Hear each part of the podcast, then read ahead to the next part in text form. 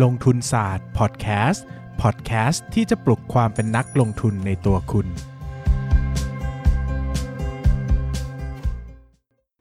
เล่มที่หนึ่ง The Intelligent Investor. เกือบร้อยปีของตำนานหนังสือลงทุนที่ดีที่สุด วันนี้เราพูดถึงหนังสือเกี่ยวกับการเงินการลงทุนเล่มหนึ่งที่ ถ้าจะให้เป็นเล่มที่ดังที่สุดในโลก สำหรับผมนะ ผมให้เล่มนี้นะครับ หนังสือที่ว่าก็คือ The Intelligent Investor นะครับ ผลงานของเบนจามินเกรแฮม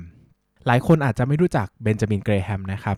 เบนจามินเกรแฮมเนี่ยเป็นนักวิเคราะห์นะครับการลงทุนในตลาดหลักทรัพย์ ก็คือนักวิเคราะห์หุ้นนั่นเองนะครับที่ได้ชื่อว่าเป็นผู้ให้กำเนิดแนวทางการลงทุนแบบหนึ่ง ที่ชื่อว่า value investor หรือนักลงทุนแนวเน้นคุณค่านะครับ เกรแฮมเนี่ยเกิดในช่วงยุคสมัยของ Great Depression นะครับเขาใช้ชีวิตในการทำงานเนี่ยอยู่ในช่วงประมาณปี 1920 บวกลบประมาณเนี้ยนะครับ แล้วเขาก็เป็นนักวิเคราะห์หุ้นมาก่อน แล้วก็ขาดทุนอย่างมากนะครับ จากตลาดหุ้น เนื่องจากตอนนั้นพอเกิด Great Depression เนี่ยตลาดหุ้นมันย่ำแย่มากนะครับตอนนั้นเองเนี่ยยุคที่เบนจามินเกรแฮมทำงานอยู่นะครับ ก่อนหน้านั้นเนี่ยไม่มีการวิเคราะห์มูลค่า มูลค่าหุ้นนะครับไม่มีการวิเคราะห์ปัจจัยเชิงพื้นฐานของหุ้นเลยนะครับสิ่งที่มีก็คือการอ่านกราฟเป็นอย่างเดียวนะครับ ตอนนั้นที่ดังมากก็คือจะมีดาวเทอรี่ที่ใช้กันอย่างแพร่หลายในช่วงช่วงปี 1900 นะครับแล้วก็ยังใช้กันอยู่ในถึงปัจจุบันเลยนะครับหลังจากนั้นเนี่ยเบนจามินเกรแฮมในช่วงที่ตลาดหุ้นตกต่ำมากๆเนี่ยเขาก็ได้ศึกษาหุ้นมากขึ้นนะครับวิเคราะห์งบการเงินหาความเชื่อมโยงระหว่างงบการเงินกับตัวราคาหุ้นนะครับ จนเขา ได้เผยแพร่หนังสือเล่มหนึ่งออกมา ที่ชื่อว่า Security Analysis นะครับ Security Analysis เนี่ยเป็นหนังสือคล้ายๆ หนังสือ textbook ก็จะหนามากนะครับ แล้วก็เรื่องราวจะละเอียดมาก เผยแพร่ครั้งแรกในปี 1934 นะครับ ซึ่งตอนนั้นเนี่ยเบนจามินเกรแฮมและเดวิดดอดด์เนี่ยเป็นเป็นศาสตราจารย์อยู่ที่ Columbia Business School นะครับเขาก็ได้เริ่มต้นให้กำเนิดวิชาการวิเคราะห์ปัจจัยพื้นฐานของหุ้นขึ้นมา ซึ่งเป็นอะไรที่ ยิ่งใหญ่มากนะครับ เพราะว่าไม่เคยมีใครมองหุ้นหรือหลักทรัพย์ในแง่นี้มาก่อนนะ ตอนนั้นอดีตจะเป็นการเก็งกำไรเสียส่วนใหญ่นะครับ ก็ขึ้นชื่อได้ว่าเป็นตำนานนะ security analysis เนี่ย แต่เล่มที่ผมพูดถึงเนี่ยไม่ใช่ security analysis นะครับ ก็คือจะเป็น the intelligent investor นะครับ ซึ่งมันเป็นตำนานมากกว่า เพราะว่า security analysis เนี่ยมันละเอียดมากก็จริงนะครับ แต่มันหนามากแล้วมันก็อ่านยากมากนะครับ ตัวเบนจามินเกรแฮมกับเดวิดดอสเนี่ยก็รู้สึกว่าเออแบบ อยากจะเขียนให้เข้าใจง่ายขึ้นเหมาะกับนักลงทุนทั่วไปที่ไม่ได้เป็นนักวิเคราะห์ หรือคนที่จะบริหารกองทุนอะไรใหญ่โตเงี้ยนะครับก็เลยให้ให้กำเนิดหนังสือเล่มนึงออกมาในเวลา 15 ปีให้หลังนะครับ ก็คือ The Intelligent Investor ถูกตีพิมพ์และเผยเผยแพร่ครั้งแรกนะครับ ก็ช่วงประมาณปี 1950 บวกลบประมาณนี้ครับ ซึ่งก็เป็นเวลาเกือบ 70 ปีอะถ้านับตั้งแต่ Security Analysis เนี่ยก็เป็นเวลาเกือบร้อยปีแล้วสำหรับศาสตร์ แบบศาสตร์การลงทุนด้วยวิธีนี้นะครับ ซึ่งหนังสือเล่มนี้เป็นหนังสือที่วอร์เรนบัฟเฟตนักลงทุนอันดับหนึ่งของโลกให้นิยามไว้ว่า นี่คือหนังสือการลงทุนที่ดีที่สุดนะครับ ซึ่งวันวันก่อนผมก็ได้พูดเรื่องนี้ไปนะครับ แล้วก็มีคนมาถามว่าเฮ้ยมันอยู่มาเกือบร้อยปีแล้วอะหลักการของมันวิธีการในเล่มนี้มันยังใช้ได้อยู่จริงหรือเปล่านะครับ มันไหวไหมกับตลาดหุ้นยุคปัจจุบันอะไรเงี้ยนะครับผมก็จะบอกว่าจริง ๆ แล้วเนี่ย ถ้าพูดในเชิงการลงทุนมันเหมือนไบเบิลอะครับ มันเป็นจุดกำเนิดของทุกอย่าง แล้วมันก็พูดถึงอะไรหลาย ๆ อย่างที่ ที่มันเป็นจุดเริ่มต้นของโลกใบนี้เลยนะครับ เช่นเอ่อหนึ่งเนี่ยเขาพูดถึงความแตกต่างระหว่างนักลงทุนกับนักเก็งกำไร อันนี้อาจจะค่อนข้างธรรมดานะครับ หลายคนก็คงจะพอรู้พอทราบอยู่แล้วนะครับ อย่างที่ 2 ที่ผมให้ความสำคัญแล้วก็ชอบมากก็คือการพูดถึงการลงทุนเชิงรุกกับการลงทุนเชิงรับนะครับ เชิงรุกก็คือ active investor เชิงรับก็คือ passive investor นะครับเบนจามินเกรแฮมเนี่ยก็ให้มุมมองไว้ว่านักลงทุนเชิงรับเนี่ยควรจะลงทุนในแบบไหน แล้วก็นักทุนเชิงรุกควรจะลงทุนในแบบไหน ซึ่งอันนี้เราต้องวิเคราะห์ตัวเองให้ได้ก่อนว่า จริง ๆ แล้วเราเป็นนักลงทุนแนวไหนกันแน่นะครับเราถึงจะได้วางแผนจัดการการลงทุนได้อย่างถูกต้องนะครับสองอันแรกเนี่ยค่อนข้างจะ basic นะครับแล้วก็อาจจะไม่ได้น่าตื่นตาตื่นใจมากนักนะครับ แต่ข้อที่3เนี่ยอันนี้เป็นสุดยอดมากก็คือเบนจามินเกรแฮมเนี่ยเป็นคนแรกในโลกนะครับที่ตั้งชื่อ Mister Market หรือว่านายตลาด โดยเบนจามินเกรแฮมเนี่ยอุปมาว่าการลงทุนในหุ้นเหมือนการทำกิจกรรม กิจการร่วมกับเพื่อนที่มีอารมณ์แปรปรวนมากคนหนึ่งวันไหนอารมณ์ดีนะครับนายตลาดเนี่ยก็จะมาเสนอซื้อธุรกิจของเราที่ ราคาแพงมากนะครับ โอ้โห เราก็ได้กำไรดี วันไหนอารมณ์เสียนะครับ ก็อาจจะมาขายส่วนหุ้นของตัวเองในราคาถูกมาก ๆ นะครับ ซึ่งอันนี้เป็นหลักการที่ทุกวันนี้ยังมีคนพูดคำว่า Mr. Market เป็นเรื่องปกติเลย ซึ่งมันให้กำเนิดมาเป็นร้อยปีแล้วนะครับ จากหนังสือเล่มนี้ ดังนั้นเนี่ยหลายคนถามว่า เฮ้ย แล้วมันยังใช้ได้หรือเปล่า ถ้าถามกลับว่าแล้ว Mr. Market ในปัจจุบันอะมันยังจริงหรือเปล่านะครับ ตลาดหุ้นยังมีความโลภยังมีความโกรธยังมีความหลง ยังมีความผันผวนสูงอยู่หรือเปล่าเนอะหลายคนก็เห็นว่าตลาดหุ้นที่ช่วงที่ผ่านมาก็ลงมาจากพันเจ็ดเหลือเก้าร้อยกว่าจุดเนี่ยเป็น Mr. Market หรือเปล่านะครับถ้าจะเป็น Mr. Market เนี่ยแปลว่าหลักการแบบนี้ก็ยังใช้การได้อยู่ ซึ่ง ผมว่ามันโคตรคลาสสิกเลยนะครับ แล้วเป็นหนังสือที่ผมจะแนะนำให้ทุกคนเวลาตลาดหุ้นตกหนักๆ ให้หยิบมาอ่านครับ มันจะช่วยคามดาวอารมณ์ มันจะช่วยทำให้เราใจเย็นลง แล้วมองภาพออกมาไกลมากขึ้น ถอยหลังออกมาจากตลาดหุ้นมากขึ้นนะครับ ข้อที่ 4 ที่หนังสือเล่มนี้มีก็คือเรื่องของการประเมินมูลค่าหุ้น ซึ่งนี่ก็เป็นครั้งแรกของโลกเหมือนกันนะครับ ที่เราพูดถึงการประเมินมูลค่าหุ้นแบบจริงจังแล้วก็ต้องซื้อหุ้นที่ราคาต่ำกว่ามูลค่า แล้วขายที่ราคาสูงกว่ามูลค่านะครับ วิธีการที่เขาพูดถึงก็จะเป็นวิธี net net asset value นะครับ ซึ่งเป็นวิธีที่โบราณโบราณมาก แล้วก็แทบจะหาการลงทุนแบบนี้ได้ยากมากในปัจจุบันนะครับ ซึ่งอย่าไปมองประเด็น ของเรื่องนั้นนะครับให้มองประเด็นคอนเซปต์มากกว่าว่าการประเมินมูลค่าหุ้นคืออะไร ตัดสินใจซื้อและตัดสินใจขายได้ยังไงนะครับ และข้อสุดท้ายที่ก็ถือว่าเป็นตำนานอย่างยิ่งยวดนะครับของหนังสือเล่มนี้ก็คือเรื่องของ margin of safety นะครับ ส่วนเผื่อความปลอดภัยเนาะหลายคนก็ก็น่าจะได้ยินคำนี้มานานมากแล้วนะครับ ซึ่งมัน ต้นกำเนิดมันมาจากผู้ชายคนนี้แหละครับเบนจามินเกรแฮมคนที่ได้ชื่อว่าเป็นบิดาแห่งการลงทุนแบบ value investor นะครับตัววอร์เรนบัฟเฟตเนี่ยพูดว่าเขาได้แนวทางการลงทุนมาจากเบนเกรแฮมเนี่ยสูงถึง 85%นะครับแล้วก็ได้จากฟิลิปฟิชเชอร์มาอีกประมาณ 15%นะครับดังนี้ดังนั้นเล่มนี้เนี่ยยังไงผมก็ถือว่าเป็น The Must ที่นักลงทุนควรจะอ่านนะครับนอกจากมันจะเป็นหนังสือที่ ช่วยผ่อนคลายอารมณ์คือเวลาเราเครียดมากๆ เวลาหุ้นตกหนักเนี่ย เราจะมองแต่ตลาดนะครับ เราจะไม่ได้มอง value หรือคุณค่าที่มันอยู่ในหลักทรัพย์ หรือว่ามันอยู่ในเรื่องราวนั้นจริง ๆ หนังสือเล่มนี้จะช่วยครับ มันจะช่วยคามดาวอารมณ์ มันจะทำให้เราใจเย็นลง แล้วก็คิดช้าลงนะครับ ในหนังสือเล่มนี้เนี่ยจะมีตัวอย่างวิกฤตการณ์เกี่ยวกับตลาดหุ้น มากมายมหาศาลให้ได้อ่านกันนะครับพออ่านแล้วเราจะใจเย็นลง แล้วก็ถอยภาพออกมามองว่าเออแบบตลาดหุ้นมันก็อยู่อย่างนี้มาเป็น 10 ปีเป็นร้อยปีแล้วนะครับ เราผ่านมาแค่ช่วงเวลาสั้น ๆ นี่มันก็เป็นเพียงแค่วันเวลาไม่กี่วัน หรืออาจจะเป็นเวลาแค่ไม่กี่เดือนนะครับ ถอยกลับมามองให้ไกลหน่อย เราอาจจะได้เห็นอะไรมากกว่าที่เราเคยเห็นนะครับ หนังสือเล่มนี้เนี่ยหนาไหมหนาครับ อ่านยากไหมก็ผมสำหรับผมอ่านไม่ยากนะ ผมสนุกมากกับมันนะครับ แล้วก็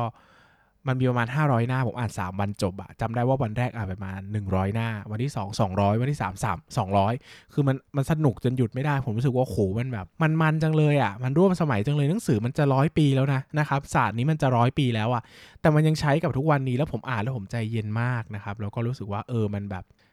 ดีจังเลยเนาะที่มีหนังสือเล่มนี้ แล้วก็ทำให้เราคิดช้าลง มองภาพตลาด น้อยลงนะครับ แล้วก็พยายามจะเก่งกำไรหรือทำกำไรสูงสุดจากมันได้น้อยลง ซึ่งผมเชื่อตัวผมก็ยังเชื่อว่าหนังสือเล่มนี้ก็ยังใช้ได้จนถึงทุกวันนี้นะครับ แล้วก็เป็นหนังสือที่ผมรักมากนะครับ แล้วก็ถ้าให้ต้องขึ้นหิ่ง 10 หนังสือลงทุนที่ดีที่สุดในชีวิต In the The Intelligent Investor นี่ติดแน่ๆนะครับ ติดอันดับต้นๆด้วยนะครับ แต่ถ้าพูดถึงหนังสือ 10 เล่มในชีวิตที่เป็นหนังสือที่ดีที่สุดเนี่ยอาจจะ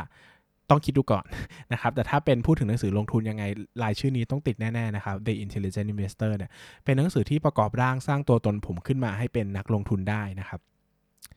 อยากให้ลองอ่านดูครับถึงแม้ว่าจะมีหลายช่องทางหลายเพจ หรือว่าหลายอะไรก็ตามสรุปไว้นะครับ แต่การไม่ได้อ่านด้วยตัวเองเนี่ยมัน มันทำให้เราไม่ได้ซึมซับนะครับ เล่มนี้เนี่ยไอ้แก่นของมันจริงๆอะผมว่ามันไม่ได้สำคัญเท่ากับการปอบประโลมหรือว่าการให้ภาพให้เห็นว่าเออจริง ๆ แล้วการลงทุนมันคืออะไรครับ มันจะค่อยๆเชฟความคิดจะค่อยๆ ปรับความคิดให้เราค่อย ๆ คิดช้าลงใจเย็นลงนะครับดังนั้นเนี่ยหนังสือเล่มนี้ผมถือว่าเป็นหนังสือที่ถึงแม้ว่าจะรู้สปอยต้นจนจบอะซึ่งผมก็สปอยไปหมดแล้วแหละเรื่องที่ควรทราบเนอะแต่สุดท้ายแล้วมันก็ควรจะอ่านอยู่ดีอะเพราะว่า มันเป็นเหมือนไบเบิลอะครับ ถ้าคุณจะเข้าศาสนานี้ ผมว่ายังไงก็ควรจะอ่านดูสักครั้งหนึ่ง ซึ่งคนแปลเนี่ยนะครับ ก็คือพี่พี่เว็บพรชัยรัตนนนทชัยสุขนะ ซึ่งแปลมือฉกาจมากนะครับ ใครเป็นนักอ่านหนังสือลงทุนจะรู้ว่าชื่อนี้การันตีทุกอย่างนะครับ รับประกันว่าอ่านแล้วดีแปลเนียบนะครับ ได้ใจความครบถ้วนตามที่ควรจะเป็นนะครับ หนังสือเล่มนี้ชื่อว่า The Intelligent Investor นะครับ แปลเป็นไทยชื่อว่าคัมภีการลงทุน แบบเน้นคุณค่านะครับ เขียนโดยเบนจามินเกรแฮมแล้วก็แปลโดยพี่เบบพรชัยรัตนนนทชัยสุขนะครับก็ใครสนใจก็ลองหาซื้อกันได้เป็นหนังสือในตำนานนะครับ แล้วก็ยังขายอยู่จนถึงปัจจุบันนะ ไม่ว่ามันจะถูกตีพิมพ์มาแล้วกี่ครั้งนะครับ ก็ยังมีนักลงทุนกลับไปหาซื้อกันเสมอ เพราะว่าใครๆก็พูดถึงเล่มนี้ครับ มันเป็นหนังสือที่นักลงทุนควรจะอ่านจริง ๆ ดังนั้นใครอยากเป็นนักลงทุนในหุ้นนะสนใจเรื่องการเงินการลงทุนเล่มนี้ครับ ผมอยากให้ลองอ่านกันดู แล้วก็เจ๋งจริง ๆ นะครับ ยังไงก็ฝากคอมเมนต์กันมาได้นะครับ ใครชอบไม่ชอบยังไง แล้วก็อย่าลืมกดติดตามแล้วกดกระดิ่งให้ผมด้วยนะครับ เพราะว่าพอดแคสต์เนี้ยเนี่ยตอนนี้ยังมีแผนที่จะลงในช่องทาง YouTube เพียงอย่างเดียว ดังนั้นเนี่ยถ้าไม่ได้กดติดตามหรือกดกระดิ่งไว้เนี่ยเราอาจจะไม่ได้เจอกันนะครับ ก็ยังไงก็ฝากด้วยแล้วกัน แล้วก็อย่าลืมมาฟังเล่มอื่นๆของผมด้วยนะครับ ผมก็จะมีหลายแนวเลยบางทีอาจจะฟังไปก็ไม่ได้ไปอ่านหรอกแต่ก็อย่างน้อยได้รู้จักชื่อหนังสือรู้จักชื่อนักเขียน รู้จักสตอรี่ของมันก็ เป็นเพิ่มเป็นความรู้เล็กๆน้อยๆในชีวิตเราของเรานะครับ เกี่ยวกับการวงการหนังสือแล้วกันนะครับ เล่มที่สองเพราะหุ้นเป็นเห็นผลยั่งยืนก้าวแรกสู่ตลาดหุ้นที่มั่นคง เป็นหนังสือที่ที่มีคุณค่ากับชีวิตผมมากนะครับ หลายคนอาจจะพอทราบว่าจริง ๆ แล้วผมเป็นนักลงทุนด้วยนะครับ ก็ลงทุนอยู่ในตลาดหุ้นนะครับ จุดเริ่มต้นของผมเนี่ยก็ได้หนังสือเล่มหนึ่งนะครับ ที่เป็นหนังสือเปลี่ยนชีวิตทำให้ผมได้เข้าสู่ตลาดหุ้นนะครับ ความจริงเนี่ยผมอ่านหนังสืออยู่ประมาณ 1 ปีเต็มนะครับ กว่าที่จะตัดสินใจลงทุนตอนนั้นก็ยังสับสนว่าเอ๊ะหุ้นคืออะไรนะนะครับ ตลาดหุ้นคืออะไรนะ ก็ยังมีความไม่เข้าใจอะไรหลาย ๆ อย่างนะครับ อ่านหนังสือเป็นสิบเล่มเลยครับ แต่ก็ยังไม่เข้าใจอยู่ดีว่า เออแล้วหุ้นมันเลือกยังไงนะครับ แล้วเราจะลงทุนยังไง มันจะได้กำไรจริงหรือเปล่า ความเสี่ยงมันมากมายขนาดไหนนะครับ จนกระทั่งผมได้ ผมได้อ่านหนังสือเล่มหนึ่งนะครับ ผมยังจำวันนั้นได้ดีก็เป็นวันที่ผมไปฉลองวันเกิดนะครับ ผมเนี่ยไปฉลองวันเกิดที่ชเวดากองนะครับ ก็ไปไหว้พระที่ชเวดากองก็ไปเช้าเย็นกลับครับ ตอนนั้นเนี่ยพอมันไปเช้าเย็นกลับแล้วไปแค่วันเดียวเนี่ยก็เลยไม่ได้ซื้อซิม หรือไม่ได้ซื้ออะไรที่จะใช้ติดต่อสื่อสารกับโลกภายนอกได้นะครับเพราะคิดว่าแค่วันเดียวเองนะครับถ้าซื้อมันก็จะแพงแล้วก็ส่วนหนึ่งก็อยากอยู่กับตัวเองด้วยนะครับก็เลยตัดสินใจว่าโอเคนะครับเดี๋ยวจะหยิบหนังสือไปสักเล่มหนึ่งหนังสือเล่มนั้นที่หยิบไปเนี่ยชื่อว่าหนังสือเพาะหุ้นเป็นเห็นผลยั่งยืนนะครับของคุณกวีชูกิจเกษม ซึ่งคุณกวีชูกิจเกษมเนี่ย ตอนปัจจุบันเนี่ยนะครับที่ผมอัดพอดแคสต์รายการนี้เนี่ยท่านเป็นรอง MD ของบริษัทหลักทรัพย์กสิกรไทยนะครับ ซึ่งตัวตัวของหนังสือเล่มนี้เองเนี่ยมันเปลี่ยนชีวิตผมไปเลยนะครับ เพราะว่าสรุปแล้ววันนั้นเนี่ยผมแทบไม่ได้สนใจเรื่องการไหว้พระเลย เพราะว่าหนังสือเล่มนี้มันมันสนุกมากๆนะครับ มันสนุกมากๆ แล้วมันก็ให้ภาพ ที่นักลงทุน หรือว่าคนที่สนใจในหุ้นคนหนึ่งเนี่ยควรจะรู้ได้อย่างรอบด้านนะครับ แล้วก็ครบถ้วนมาก ๆ จนผมรู้สึกว่าโหมันเป็นหนังสือที่ดีมาก ๆ เลยนะครับ แล้วก็จำได้ว่าวันนั้นวันเดียวผมอ่านเล่มเล่มเล่มนี้จบไป 3 รอบ คือชอบมากจริง ๆอะมันสนุก แล้วคือด้วยคุณกวีชูกิเกษมเองเนี่ยเขาเป็นคนที่ที่เขียนหนังสือดีด้วยนะครับ ภาษาที่ใช้ก็ดี อ่านแล้วไม่อ่านแล้วไม่แบบไม่ง่วงนะครับ แต่ประเด็นมันฮิตฮิต to the point อะคือมันมันตรงประเด็นอะนะครับ แล้วมันก็ไม่เยินเยอะมัน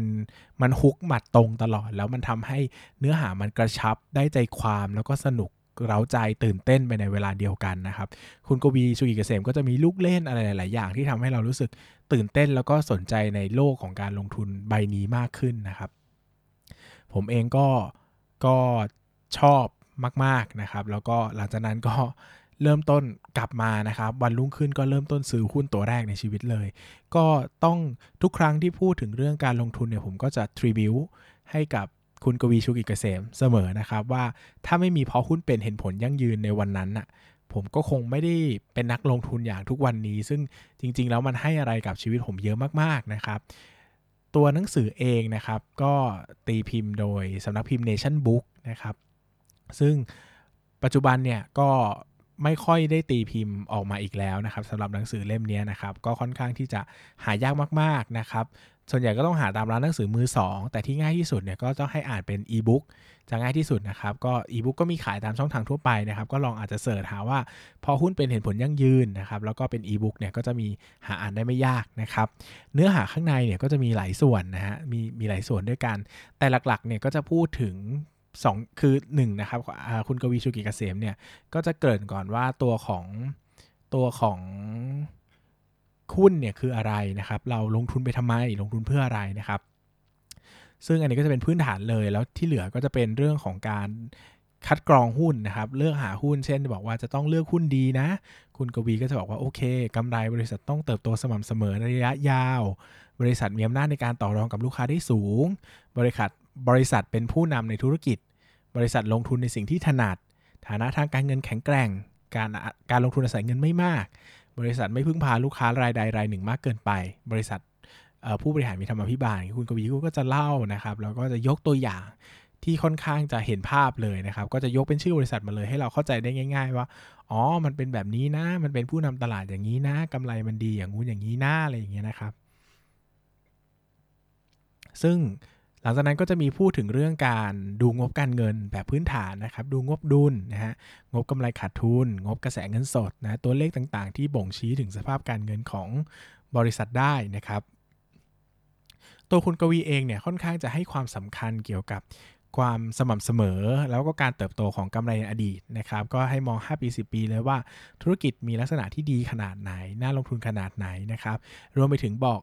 เกี่ยวข้องกับตัว อัตราส่วนต่างๆ ทางการเงินที่เกี่ยวข้องนะครับ ยกตัวอย่างเช่นการวิเคราะห์อัตรากำไรขั้นต้นนะครับ การวิเคราะห์ค่าใช้จ่ายในการขายรับบริหารต่อรายได้นะครับ การการวิเคราะห์ค่าใช้จ่ายดอกเบี้ยนะครับต่างๆ นี่ก็จะบอกอัตรากำไรสุทธินะฮะอัตรานี้สินต่อทุนอะไรเงี้ยอัตราหมุนเวียนอัตราสินทรัพย์หมุนเวียนต่อนนี้สินหมุนเวียนนะครับหรือว่า ROA ROE บอกถึงอะไรบ้างนะครับ อันนี้ก็จะเป็นโครงสร้างส่วนแรกที่คุณกวีพูดถึงก็คือเรื่องของการเลือกหุ้นดีนะครับ แต่ นักลงทุนหลายขั้นนะครับ ที่ถ้าใครเคยลงทุนในตลาดหุ้นนะจะทราบว่าการเลือกหุ้นดีอย่างเดียวเนี่ยมันจะไม่ใช่คำตอบทุกอย่างนะครับ เพราะว่าส่วนที่ 2 ก็คือต้องซื้อหุ้นที่ราคาถูกด้วยนะครับ คุณกวีก็จะมีการเล่าภาพการประเมินมูลค่าหุ้นแบบเบื้องต้นมาก ๆนะครับ ไว้ในหนังสือเล่มนี้ด้วยนะครับ ซึ่งต้องขีดเส้นใต้ก่อนว่ามันจะค่อนข้างง่ายอยู่สักหน่อยนะครับ ใครที่ใครที่สนใจนะครับ ก็จริงๆ แล้วคุณกวีมีภาคต่อด้วยนะครับ ก็จะเป็นหนังสืออีกเล่มหนึ่งนะครับ ชื่อว่า พอหุ้นเป็นเห็นผลยั่งยืนตอนมหัศจรรย์ผลตอบแทนนะครับ ก็จะเล่าถึงเรื่องการประเมินมูลค่าโดยเฉพาะโดยละเอียดในอีกเล่มหนึ่งเลยนะครับ ดังนั้นเนี่ยก็จะเป็นภาพที่สามารถต่อยอดได้นะครับส่วนที่3เนี่ยคือการกระจายความเสี่ยงนะครับ ก็จะคุณกวีก็จะแนะนำว่าต้องถือหุ้น 5-15 ตัวในพอร์ตนะ อะไรอย่างเงี้ยนะครับ แล้วก็มีการติดตามผลการดำเนินงานอย่างต่อเนื่องนะ ถ้าผลประกอบการหรือพื้นฐานบริษัทของหุ้นเนี่ยเปลี่ยนไปนะครับ ก็อาจจะต้องพิจารณาด้านการลงทุนว่าเรายังจะต้องถือต่อไหมยังไงบ้างนะครับ มีการถือหุ้นยาวนะครับ คุณกวีก็จะเป็นสายที่แนะนำให้ถือหุ้นยาวๆหน่อยลงทุนในระยะยาวนะครับ แล้วก็ลงทุนอย่างสม่ำเสมอด้วยหาหุ้นดีราคาถูกอยู่ตลอดเวลา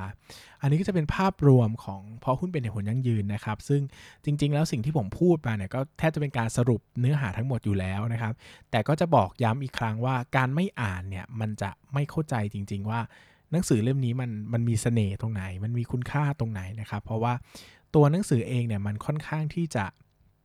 อ่านง่ายมากนะครับแล้วก็อ่านเร็วมาก ความจริงถ้าเป็นคนอ่านหนังสืออยู่แล้วนะครับ สักชั่วโมงหนึ่งก็จบแล้วอะ่ะมันค่อนข้างจะเข้าใจง่ายตรงไปตรงมา ยิ่งถ้ามีพื้นฐานทาง business อยู่แล้ว การ finance อยู่แล้ว หรือการลงทุนอยู่แล้วเนี่ยผมว่าโหเล่มนี้จบเร็วมาก แต่มันเป็นเล่มมันเป็นเล่มที่ค่อนข้างจะสร้างแรงบันดาลใจนะครับหนึ่งคืออย่างที่บอกก็คือ สร้างแรงบันดาลใจด้วยนะครับ เพราะว่าคุณกวีก็จะมีการใส่ลูกเล่นต่างๆ หรือว่าการยกตัวอย่างต่าง ๆ ที่ทำให้เรารู้สึกว่าการลงทุนในหุ้นมันมีเสน่ห์ในแบบของตัวเอง แล้วมันก็สร้างผลตอบแทนได้นะครับ ภาษาที่ใช้ก็เป็นภาษาที่ค่อนข้างจะเรียบง่าย ถึงแม้ว่าคุณกวีจะเป็นนักวิเคราะห์ที่สามารถพูดประโยคอะไรให้มันดูซับซ้อนวุ่นวายได้นะครับ แต่หนังสือเล่มนี้มันกลับง่าย เข้าใจง่าย แล้วก็เป็นพื้นฐานมากๆนะครับ คนไม่เคยรู้อะไรเกี่ยวกับตลาดหุ้นเลย ก็อ่านหนังสือเล่มนี้ก็สามารถเข้าใจได้นะครับ ส่วนสุดท้ายก็คือความ hit to the point นะอันนี้ผมก็ยังย้ำอยู่หลายย้ำอยู่หลายรอบว่า หนังสือที่หนังสือหุ้นที่อ่านง่ายเข้าใจง่ายมีเยอะครับ อันนี้ไม่เถียงแต่หนังสือหุ้นที่อ่านง่ายเข้าใจง่าย แล้วตรงประเด็นนะครับ จับได้ถึงแก่นเนี่ยมีไม่มากนะครับ ซึ่งพอหุ้นเป็นเห็นผลยั่งยืนเนี่ยเป็นหนึ่งในไม่กี่เล่มที่มีอยู่นะครับ ดังนั้นเนี่ยใครเป็นนักลงทุนมือใหม่ ผมก็จะแนะนำเพราะหุ้นเป็นเห็นผลยั่งยืนอยู่เสมอนะครับ รวมถึงก็เป็นอีกเล่มหนึ่งด้วยที่ผมชอบซื้อไปฝาก น้องๆที่กำลังจะเรียนจบนะครับหรือว่า First Jobber ต่างๆ ที่อย่างน้องรหัสเนี่ยผมก็เคยซื้อไปให้นะครับ เพราะผมรู้สึกว่ามันเป็นเล่มที่ดีนะแล้วมันก็อ่านได้นะครับ มันไม่ได้ซับซ้อนมันไม่ได้เข้าใจยาก มันไม่ได้ต้องปีนกระไดอ่านเนาะอย่างตัวผมเองก็อ่านตอนที่ไม่ได้มีความรู้ finance อะไรเลยนะครับ แต่ก็เข้าใจมันได้เป็นอย่างดี แล้วก็ถือว่าเป็นอีกเล่มที่ชอบมากนะครับขึ้นหิ้งอยู่เสมอเนอะแล้วก็เป็นหนึ่งในลิสต์หนังสือเปลี่ยนชีวิตนะครับ ใครที่ฟังมาตั้งแต่ต้นจะจำได้ว่า หนังสือเปลี่ยนชีวิตเล่มหนึ่งของผมก็คือเพชรพระอุมาเนอะที่ทำให้ผมอยากเป็นนักเขียนนะครับอันนั้นก็ทรงคุณค่าต่อชีวิตมากนะครับถ้าไม่มีเพชรพระอุมา ผมก็คงไม่มีวันนี้นะครับซึ่งตัวพอหุ้นเป็นเหตุผลยั่งยืนเนี่ยก็เหมือนกันนะครับเพราะว่าถ้าไม่มีหนังสือเล่มนี้เนี่ยผมก็คงจะไม่มีโอกาสได้เป็นนักลงทุนเหมือนกัน เพราะว่าพอหุ้นเป็นเหตุผลยั่งยืนก็ทำให้ผมเข้าสู่ตลาดหุ้นแล้วก็ลงทุนมีชีวิต ใช้ชีวิตมาได้เรื่อยๆนะครับแล้วก็ถือว่าเป็นหนังสือที่ดีมากสำหรับผมเลย ก็ขึ้นหิ้งว่าเป็นหนังสือเปลี่ยนชีวิตของผมนะครับ ยังไงก็ใครสนใจนะครับ ไม่ต้องไม่ต้องแบบจริงจังมากก็ได้อะลองซื้อมาอ่านดูนะครับว่า เอ้ยไม่คือไม่คือไม่ต้องซื้อมาอ่านด้วย mindset ว่าฉันจะเป็นนักลงทุนก็ได้นะ ซื้อมาอ่านด้วย mindset ว่าเออแบบอยากลองศึกษาเรื่องหุ้นดูอะไรอย่างเงี้ยนะครับ ก็ศึกษาเป็นความรู้เฉยๆก็ได้ไม่ต้องลงทุนก็ได้ ผมว่าก็ ก็ให้คุณค่าเหมือนกัน แล้วก็ค่อนข้างจะดีมากด้วยสำหรับเล่มนี้นะครับเล่มที่ 3 ตีแตกกลยุทธ์การลงทุนในภาวะวิกฤต หนังสือหุ้นอันดับหนึ่งของประเทศไทย หนังสือหุ้นอ่าวันนี้แนะนำหนังสือหุ้นอีกแล้วนะครับ ก็หลายคนที่เป็นแฟนรายการเนี่ยก็จะชอบให้แนะนำหนังสือหุ้นนะครับ ก็จะพยายามแนะนำอยู่เรื่อยๆนะครับวันนี้ก็จะขอแนะนำหนังสือที่เรียกได้ว่าเป็นเบอร์หนึ่งนะเป็นตำนานของ หนังสือที่เกี่ยวกับหุ้นในประเทศไทยนะครับ หนังสือเล่มนี้เนี่ยชื่อว่าตีแตกกลยุทธ์การเล่นหุ้นในภาวะวิกฤตนะครับ เขียนโดยดรนิเวศ เหมวชิระวรากรนะครับขอเล่าแบ็กกราวน์ของดรนิเวศก่อนนะครับ แต่ก่อนเนี่ยดรนิเวศเนี่ยทำงานช่วงก่อนเกิดวิกฤต ต้มยำกุ้งเนี่ยนะครับ ดรนิเวศทำงานอยู่บริษัทเกี่ยวกับการเงินเออนะครับ ก็ รายได้ดีมาก ใครถ้าใครถ้ารู้ว่าช่วงก่อนต้มยำกุ้งเนี่ยเขาจะเรียกว่าเป็นยุคแบบยุคมนุษย์คนที่ทำงานสายการเงินจะเป็นมนุษย์ทองคำนะค่าตัวจะสูงมากนะครับ แล้วก็เป็น sector เป็นธุรกิจที่เฟื่องฟูรุ่งเรืองมากๆนะครับในยุคนั้นนะครับ ก็ดรนิเวศก็เป็นหนึ่งในนั้นนะครับ จนกระทั่งฟองสบู่แตกเกิดวิกฤตต้มยำกุ้งนะครับ ก็ก็ต้องออกจากงานนะครับ มีเงินเก็บอยู่ทั้งหมด 10 ล้านบาทเออนะครับ อันนี้ก็ ตอนนั้นก็คิดแล้วว่าแบบ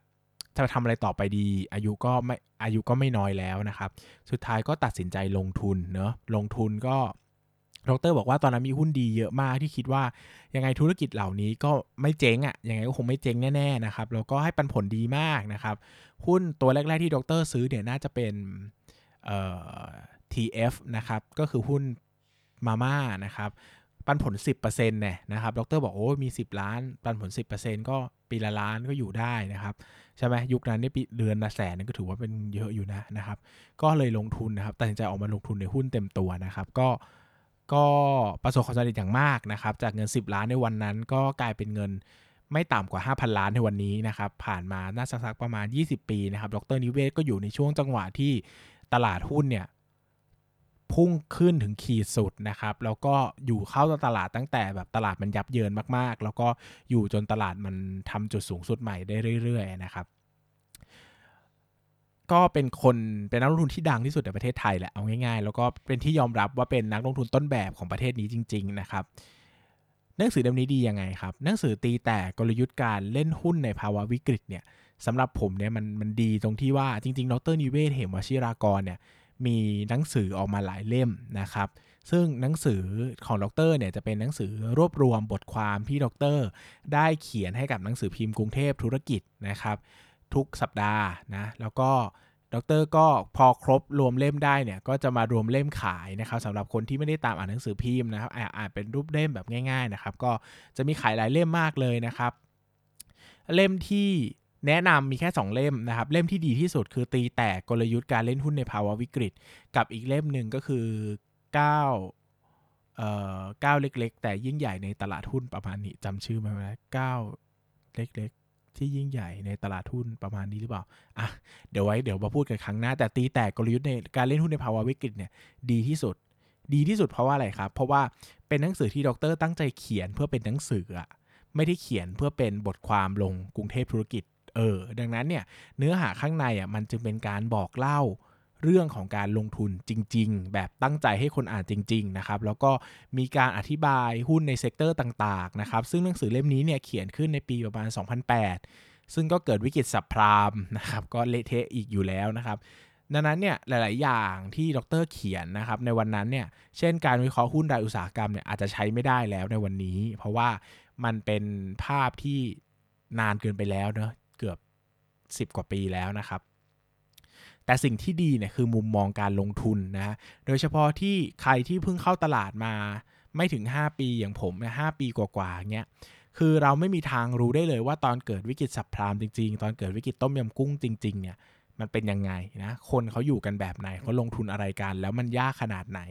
ซึ่งหนังสือที่พูดถึงมันน้อยมาก เพราะว่าตอนนั้นตลาดหุ้นมันย่ำแย่ใช่ไหมครับ เขียนหนังสือออกมาใครจะซื้อถูกไหมนักลงทุนส่วนใหญ่ก็คงไม่มีความมั่นใจพอจะเขียนหนังสือเหล่านี้ออกมาได้ด้วยแหละ เพราะตัวเขาเองอะก็อาจจะไม่ได้กำไรมากมายอะไรเงี้ยนะครับ แต่ดรก็เขียนออกมาแล้วก็กลายเป็นตำนาน เพราะว่าหนังสือในเล่มเนี่ยมันพูดถึงการประเมินมูลค่าหุ้นนะครับ พูดถึงกรณีศึกษาที่ตัวดรเนี่ยได้ผ่านมาเองจริง ๆ นะครับ รวมไปถึง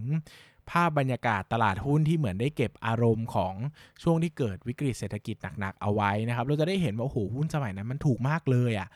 คือบางหุ้นบางตัวมันถูกกว่าเงินสดในบริษัทด้วยซ้ำอะไรอย่างเงี้ยนะครับกลายเป็นว่าเล่มนี้ก็กลายเป็นตำนานจนถึงปัจจุบัน แล้วก็หลายคนก็จะถามผมว่า ถ้าจะอ่านหนังสือของดรนิเวศเหมวชิรวรากรสักเล่มหนึ่งนะต้องอ่านเล่มไหน ผมก็จะบอกว่าเฮ้ยอ่านตีแตกกลยุทธ์การเล่นหุ้นในภาวะวิกฤตสิเล่มนี้นั่น เป็น masterpiece นะดีที่สุด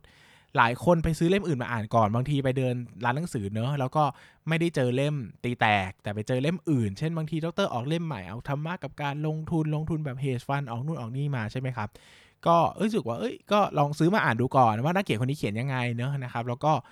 มันจะเป็นบทความอะ่ะพอเป็นบทความปุ๊บ คนที่เป็นมือใหม่ไปเลย หรือว่าคนที่ยังเชื่อมโยงไม่ได้ครับ เวลาอ่านก็จะมีความงงหรือความไม่เข้าใจว่าเอ้ยมัน หมายถึงอะไรนะ มันยังไงนะ แล้วมันจะไปยังไงต่อนะ ก็จะรู้สึกว่าเฮ้ยแบบไม่อยากอ่านงานของดรนิเวศอีก หรือว่าไปรออ่านเป็นบทความในในออนไลน์ก็ได้นะครับ แต่ผมก็จะบอกว่าเฮ้ยอันนั้นมันมันมิสลีดอะหมายถึงว่ามันไม่ได้เป็นภาพการเขียนจริงๆ เพราะว่าเล่มที่ดีที่สุดของดรจริงๆอะคือตีแตกกลยุทธ์การเล่นหุ้นในภาวะวิกฤตนะครับ กับอีกเล่มหนึ่งเดี๋ยวผมผมขออนุญาตหาชื่อให้เลยดีกว่าเผื่อหลายคนจะไปตามอ่านนะครับ อ่าเดี๋ยวขอเสิร์ฟแป๊บหนึ่งนะครับ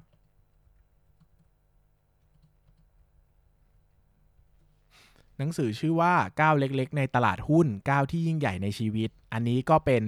รวม 70 บทความทรงคุณค่า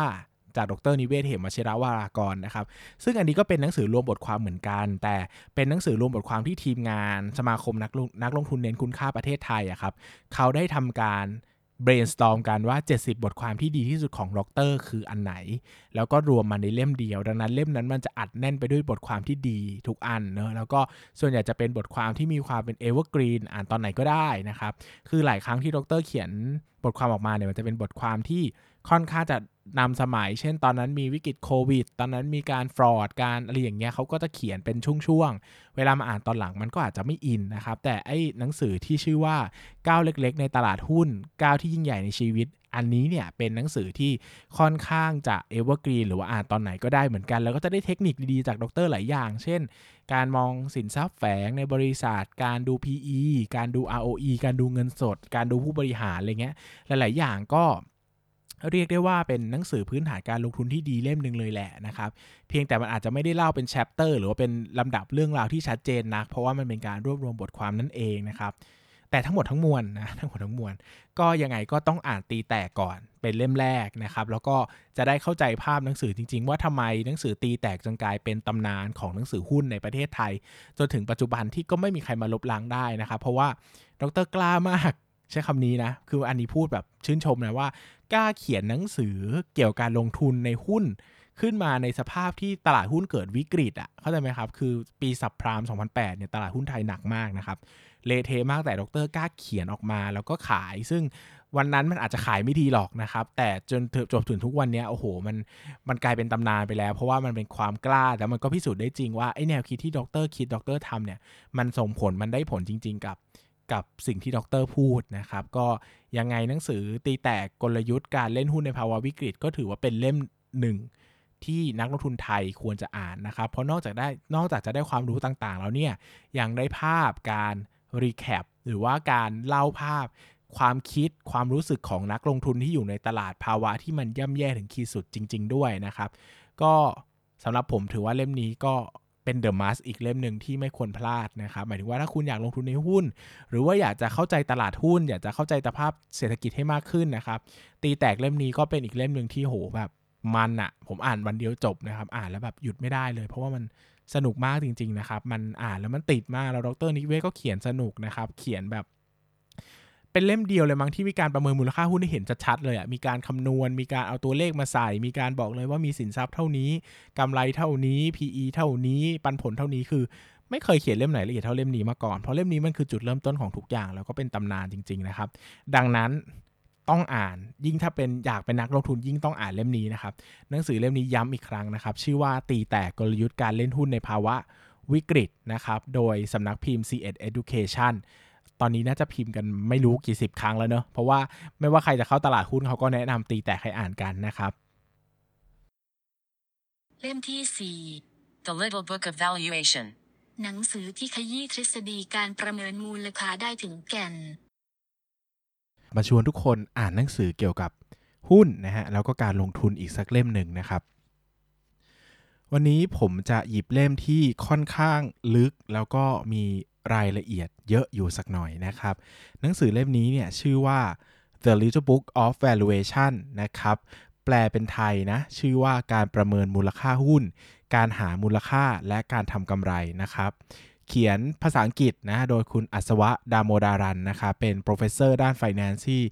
มีชื่อเสียงโด่งดังอย่างมากนะครับ เป็นชาวอินเดีย ผู้แปลนะครับก็คือดร กุษยาลีละหาวงนะครับ คนนี้ก็เป็นเขาเรียกว่าอะไรล่ะ ผู้เชี่ยวชาญหรือว่านักการเงินนะนักไฟแนนซ์ที่มีชื่อเสียงมากอีกคนหนึ่งในในวงการการเงินแล้วก็การลงทุนในประเทศไทยเหมือนกันนะครับ จริงๆแล้วผมต้องบอกความหลังกับหนังสือเล่มนี้ก่อนนะครับ คือครั้งแรกเนี่ยผมได้อ่านหนังสือเล่มนี้เป็นภาษาอังกฤษนะครับซึ่งชอบมากๆนะครับ ผมได้หนังสือเล่มนี้มาจากคิโนคุนิยะนะครับ เป็นเล่มบางๆนะ ไม่กี่ร้อยหน้านะครับ อ่านสักไม่กี่วันก็จบนะครับ คือผมชอบมากนะครับ ต้องเล่าอย่างนี้เพราะว่าจริง ๆ แล้วผมเนี่ยเป็นคนหลงไหลเรื่องการประเมินมูลค่าหุ้นมากอยู่แล้ว แต่ในตลาดหนังสือ หนังสือหุ้นไทยหรือว่าหนังสือแบบคนไทยเขียนนะครับ จะมีหนังสือที่ว่าด้วยการประเมินมูลค่าหุ้นจริง ๆ จัง ๆ อยู่แค่เล่มเดียวนะตอนนั้นนะครับ ก็คือวัดมูลค่าด้วยตัวคุณเองนะครับของคุณสุมาอี้นะครับ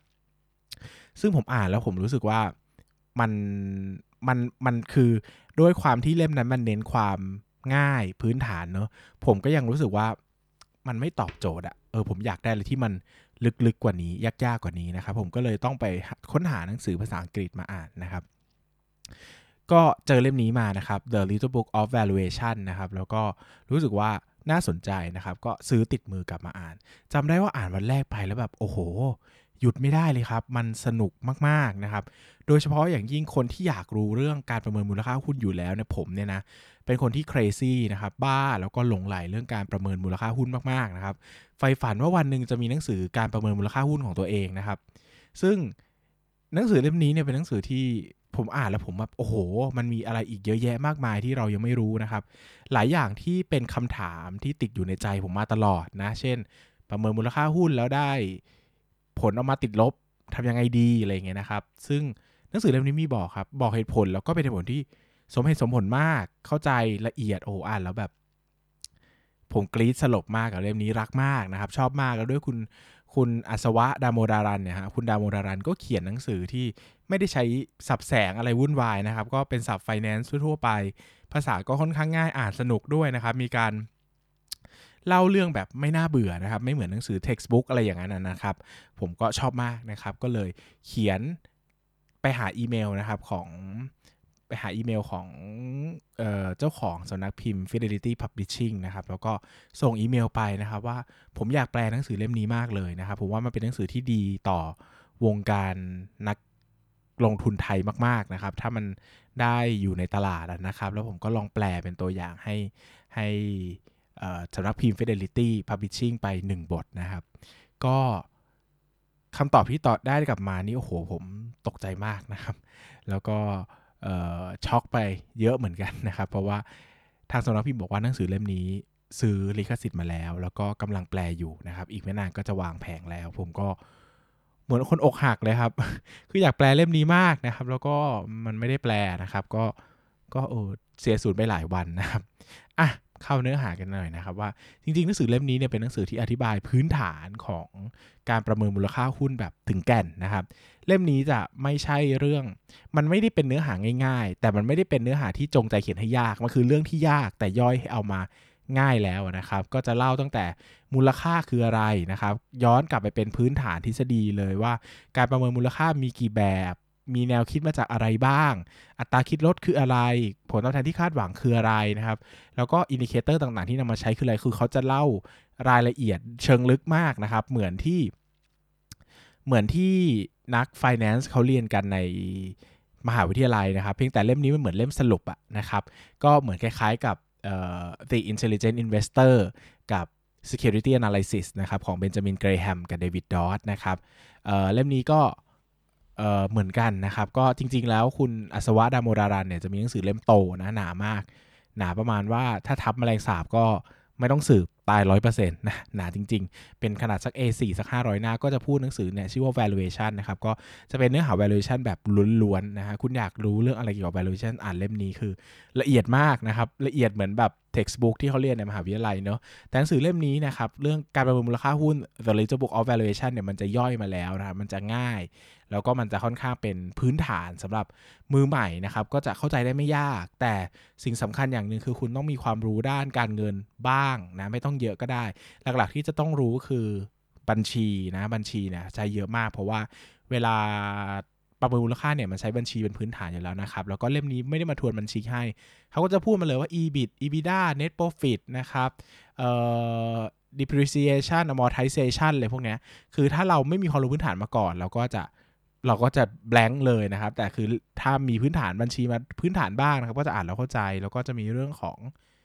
finance นิดหน่อยนะครับการคิดลด time value of money นะครับซึ่งไม่รู้ก็ได้ไม่รู้อ่านในเล่มนี้เอาก็ได้นะครับ แต่โดยภาพรวมแล้วเนี่ย คือผมอะสนับสนุนให้คนไทย ใช้คำนี้มันจะเยอะว่านักลงทุนไทยอ่านเล่มนี้ครับ เพราะว่ามันเป็นหนังสือที่ผมคิดว่าเป็นเพียงเล่มเดียว ในตลาดที่ตั้งใจจริงจังที่จะพูดถึงเรื่องการประเมินมูลค่าหุ้นแบบ จริง ๆ จังๆอะ่ะมันลงไปถึงทฤษฎีมันพิสูจน์สูตรให้ดูเลยว่าแต่ละสูตรหมายถึงอะไร ใช้งานยังไงคือหลาย ๆ คนประเมินมูลค่าหุ้นอะ่ะใช้เหมือนแบบบวกเลขคิดเลขอย่างเงี้ยนะครับ มันพอมันมันเห็นอ่ะมันไม่เข้าใจว่าจริง ๆ แล้วตัวเลขแต่ละตัวเนี่ยมันมีความสำคัญอย่างไร เราจะไม่เกิดต่อมเอะนะใครที่ติดตามผมเนี่ยจะผมจะพูดเสมอว่าเราต้องมีต่อมเอะต่อมเอะคือเวลาเราอ่านหรือเราเห็นข้อมูล เราต้องเกิดความสงสัยว่าใช่หรอ ถูกหรอนะครับ โดยเฉพาะอย่างยิ่งนะใครที่ใช้บทวิเคราะห์เยอะๆนะครับ อ่านบทวิเคราะห์เนี่ยเขาจะมี part ที่เป็นการประเมินมูลค่าหุ้นให้เป็น segment ใหญ่ๆเลยนะ ให้ดูว่า โอ้โห forecasting financial อะไรพวกนี้มีใช้อะไรบ้างนะครับ ถ้าเราเห็นพวกนี้เราไม่เห็นตอมเอเนี่ย มันทุกอย่างนี่คือจะสามารถจริง ๆ แล้วการมูลค่าหุ้นเนี่ยเป็นอะไรที่เสกได้นะครับ มันเป็นศิลปะมันคือการแก้ไขตัวเลขอะ่ะ คุณหาหุ้นให้ผมตัวหนึ่งอะ่ะคุณอยากได้มูลค่าเท่าไหร่บอกผมเดี๋ยวผมจะเสกให้ได้หมดเลยอะนะครับทำให้ดูน่าเชื่อถือให้ได้ด้วยนะครับโอ้โหผมแบบทำได้หมดเลยนะครับ เพราะว่าจริงๆแล้วมันคือการปรับค่าตัวเลขไปมา ดังนั้นเนี่ยถ้าเรารู้แต่สูตร แทนค่าแต่สูตร แต่ไม่เข้าใจอะไรที่อยู่ข้างในเลยนะครับ มันจะเป็นการมันจะมีการแบบ มีแผนที่แต่ใช้ไม่เป็นเออหมายถึงว่าก็เดินตามแผนที่ไปเรื่อยๆนะครับ ถ้าแผนที่กับหัว ถ้าไปเจออะไรที่ต่างกับแผนที่นิดหน่อย เราจะแก้ไขอะไรไม่ได้นะครับ แต่วิชาเนี้ยนะครับเรื่องเสือเล่มเนี้ยมันคือพาเราไปเจาะถึงแก่นของแผนที่เลยว่าเฮ้ยจริงๆแล้วการประเมินมูลค่าหุ้นคืออะไร มีอะไรบ้างที่จะต้องรู้ต้องทราบ จุดที่นักลงทุนมักจะผิด วิธีการที่เราจะเลือกการประเมินมูลค่าหุ้นในหุ้นแต่ละแบบเป็นอย่างไรบ้างนะครับ ตั้งแต่ หุ้นบริษัทเริ่มเติบโต บริษัทเติบโต บริษัทเติบโตเต็มที่บริษัทถดถอยนะครับเราก็จะมี part พิเศษอีกเช่น บริษัททางการเงิน บริษัทวัฏจักรและสินค้าโภคภัณฑ์ บริษัทที่มีสินทรัพย์ไม่มีตัวตนเยอะๆจะประเมินมูลค่าอย่างไงเออพวกนี้เขาจะเขียนไว้ค่อนข้างจะมีประโยชน์อะแล้วก็จะคัดมาเฉพาะแก่นเพราะผมบอกแล้วว่าเล่มนี้มันคือการย่อนะครับย่อจาก textbook เล่มใหญ่มาดังนั้นเนี่ยมันจะค่อนข้าง เนื้อเน้นมากคือ มันจะไม่นอกเรื่องเยอะมันจะไม่ค่อยมีอารมพบทเข้ามามันก็จะยิงยิงยิงยิงยิงเพราะว่าเนื้อหามันสั้นอะมันมีเป็นเล่มบางๆ มันจะอะไรเยอะไม่ได้นะครับ ดังนั้นเนี่ยเขาก็พยายามจะบีบเนื้อเอามาแต่แก่นให้เราเลยนะคะซึ่งเล่มนี้เนี่ยสำหรับผมถือว่าเป็นเล่มที่ดี แล้วก็ใครอยากจะเป็นนักลงทุนจริงจังนะเพราะว่าเล่มนี้ไม่ควรพลาดนะครับเพราะว่า ตราบใดที่เรายังเป็นนักลงทุนแนวปัจจัยพื้นฐานอยู่ครับ คือเรายังต้องประเมินมูลค่าเพื่อทำมาหากินในตลาดหุ้นในชีวิตนี้นะครับ เราไม่สามารถหลีกหนีการประเมินมูลค่าได้เลย แล้ววันหนึ่งมันจะต้องมี question ต่างๆ มากมายว่า เฮ้ยสมมติเราปรับเลขตัวนี้แล้วราคาหุ้นมันถูก แต่ถ้าเราปรับตัวนี้ราคาหุ้นมันแพงอ้าวแล้วเลขตัวไหนถูกล่ะในเมื่อเวลาเราประเมินราคาหุ้นเราทำอยู่คนเดียวอะเราไม่สามารถถือกระดาษที่เราทดไปถามใครได้ใช่ไหมครับดังนั้นเนี่ยการที่เราไม่มีความรู้ด้านทฤษฎีพื้นฐานที่แท้จริงเนี่ยจะทำให้เราหลงทางได้ง่าย แล้วบางทีก็ประเมินมูลค่าหุ้นมาได้ บางทีก็แพงมากๆบางทีก็ถูกมากๆ ซึ่งเป็นเรื่องพื้นฐานมากๆที่นักลงทุนหลาย ๆ คนจะเจอนะครับแล้วก็จะไม่เข้าใจ เช่น บางคนใช้วิธี DDM dividend discount method แล้วโอ้โหทำไมได้มูลค่าต่ำมาก ๆ กับหุ้นบางตัวนะครับ หรือบางคนนะครับคำนวณวิธี earning power value ออกมา แล้วได้ค่าติดลบ เออทำไมเป็นอย่างนั้น หรือว่าบางคนใช้วิธีอะไรดี เออเราบางคนใช้แคป M เออ ใช้แคป M แล้วราคาหุ้นมูลค่าพื้นฐานสูงมาก เกิดจากอะไรทำไมมันถึงเป็นอย่างนั้นนะครับ หรือว่าบางคน เออ ถ้าบริษัทขาดทุน valuation ยังไง เออ อย่างนี้นะครับ ดังนั้นหนังสือเล่มนี้เนี่ยค่อนข้างจะเป็นหนังสือที่ครบ แล้วผมก็คิดว่ามีประโยชน์มากสำหรับนักลงทุน ซึ่งผมพยายามจะบอกให้อ่านเยอะๆนะครับ เพราะว่าคุณอ่านครั้งหนึ่งคุณใช้ได้ทั้งชีวิตนะครับ เรื่องแบบนี้เป็นเหมือนพื้นฐานอะเหมือนเรียนบวกเลขคิดเลขอะไรเงี้ยนะครับ ดังนั้นเนี่ยมันใช้ได้ตลอดดังนั้นอะอ่านไวใช้ไวมันก็มีประโยชน์กับชีวิตเยอะนะครับ อย่าไป รอเวลาว่าต้องต้องโอ้ยฉันจะต้องลงทุนจริงจังกว่านี้ก่อน ฉันจะต้องมีพอร์ตโตเท่านี้ก่อนฉันถึงจะอะไรกับมันก็อ่านสักหน่อยนะครับ ตั้งใจสักหน่อยผมว่าหนังสือเล่มนี้ดีแล้วก็เป็นท็อป 10 หนังสือลงทุนในดวงใจของผมแน่นอนนะครับ มันดีจนถึงขั้นผมส่งเมลไปถึงสำนักพิมพ์ว่าขอแปลเล่มนี้เถอะ ผมจะรู้สึกว่าผมเป็นเกียรติเป็นสีกับชีวิตมาก ถ้าจะมีชื่อผมแปะลงในหนังสือเล่มนี้ว่าเป็นผู้แปลนะครับ แต่ก็นั่นแหละครับ บุญไม่พอนะครับ ก็คนอื่นแปลไปแล้ว เล่มที่ห้า Buffettology หนังสือว่าด้วยการลงทุนแบบบัฟเฟตที่อ่านง่าย ก็จะชวนทุกคนคุยกันในหนังสือเล่มหนึ่งนะฮะ ที่เรียกได้ว่าเป็น international bestseller นะครับ เป็นหนังสือขายดีมาก ๆ นะครับ วันนี้จะเกี่ยวกับเรื่องหุ้นนะฮะหนังสือชื่อว่า Buffettology หรือว่าศาสตร์แห่งบัฟเฟตนะครับ ศาสตร์แห่งบัฟเฟตนะฮะ เป็นหนังสือที่เขียนโดยคุณเดวิดคลาร์กกับแมรี่บัฟเฟตนะฮะ แมรี่บัฟเฟตเนี่ยก็เป็นคนที่เขาเรียกว่าอะไรล่ะ เป็นลูกสะใภ้เออ เป็นลูกสะใภ้ของวอร์เรนบัฟเฟตนะครับ แล้วก็ หลังจากนั้นก็หย่ากับลูกชายของบัฟเฟตออกมานะครับ แต่เขาก็หลังจากหย่ามาแล้วเนี่ยเขาก็ได้เอาความรู้ที่เคยได้ศึกษาจากวอร์เรนบัฟเฟตเนี่ยนะฮะมาเขียนหนังสือแมรี่บัฟเฟตก็เลยกลายเป็นคนที่มีเป็นอินฟลูเอนเซอร์ด้านการลงทุนคนหนึ่งละกันนะครับ โดยเขาก็จะเคลมตัวเองว่าเป็นคนที่มีความรู้เกี่ยวกับตัววอร์เรนบัฟเฟตค่อนข้างดีนะครับ หลักการที่วอร์เรนบัฟเฟตใช้ อธิบายแบบนี้นะครับ คือตัววอร์เรนบัฟเฟตเองเนี่ยไม่เคยพูดตรงๆว่าเขาลง คือเอาง่ายๆว่าเขาไม่เคยเขียนหนังสือสอนการลงทุนเลยเลยนะครับ หมายถึงว่ามีหนังสือที่ใกล้เคียงที่สุดก็คือ The Snowball ที่เป็นตอนนั้นคุณอลิสโชลดิงเจอร์นะครับก็ไปสัมภาษณ์เขาเหมือนเป็นนักข่าวไปสัมภาษณ์แล้วก็เรียบเรียงมาเป็นเนื้อหาหนังสือเล่มนะครับ แต่ก็ไม่มีเล่มไหนจริง ๆ ที่บัฟเฟตเขียนเอง จะมีก็จะมีหนังสือรวมของตัว letter to shareholder ของเบิร์กเชียร์ แฮทาเวย์นะครับ ซึ่งอันนั้นเนี่ยก็มันไม่ได้เขียนเพื่อสอนอะนะครับ ก็หลายคนก็จะนักนักเขียนจำนวนมากก็จะเขียนวิธีการลงทุนของวอร์เรนบัฟเฟตออกมานะครับ ซึ่งหนึ่งในนั้นคนที่ได้รับเครดิตค่อนข้างจะดีนะครับ ก็คือตัวแมรี่บัฟเฟตเองเนี่ยแหละนะครับ ถึงแม้ว่า เอาจริงๆเนี่ยวอร์เรนบัฟเฟตเนี่ยไม่ค่อยชอบแมรี่บัฟเฟตเท่าไหร่นะครับ เอาพูดกันตรงๆนะ เพราะว่าวอร์เรนบัฟเฟตก็เคยพูดถึงประมาณว่าคนที่เอานามสกุลของเขาเอานามสกุลบัฟเฟตเนี่ยไปใช้หาเงินนะครับ ซึ่งคุณแมรี่บัฟเฟตเนี่ยก็เอาชื่อของบัฟเฟตเนี่ยไปหาเงินจริงๆเนอะไปทำหนังสือขายไปเปิดคอร์สสอนอะไรเงี้ยนะครับ แต่วอร์เรนบัฟเฟตก็ทำอะไรมากกว่าไม่ชอบไม่ได้มั้งครับ ก็ไม่ได้ทำอะไรมากกว่านั้นก็แค่บอกว่าไม่ชอบอะไรเงี้ยแล้วก็เหมือนว่าจะตัด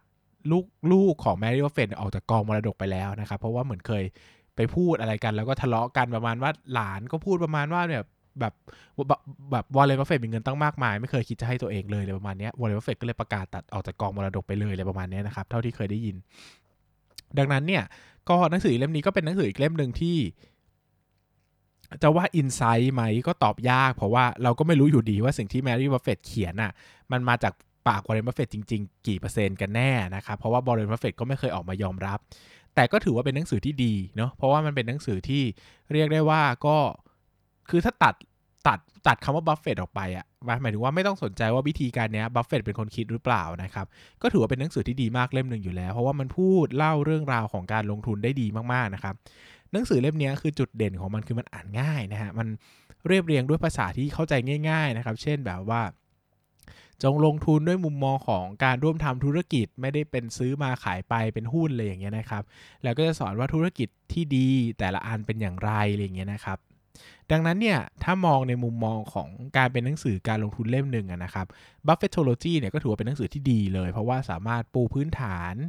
ด้านการลงทุนให้เราค่อนข้างดีนะครับ โดยเฉพาะเรื่องราวของ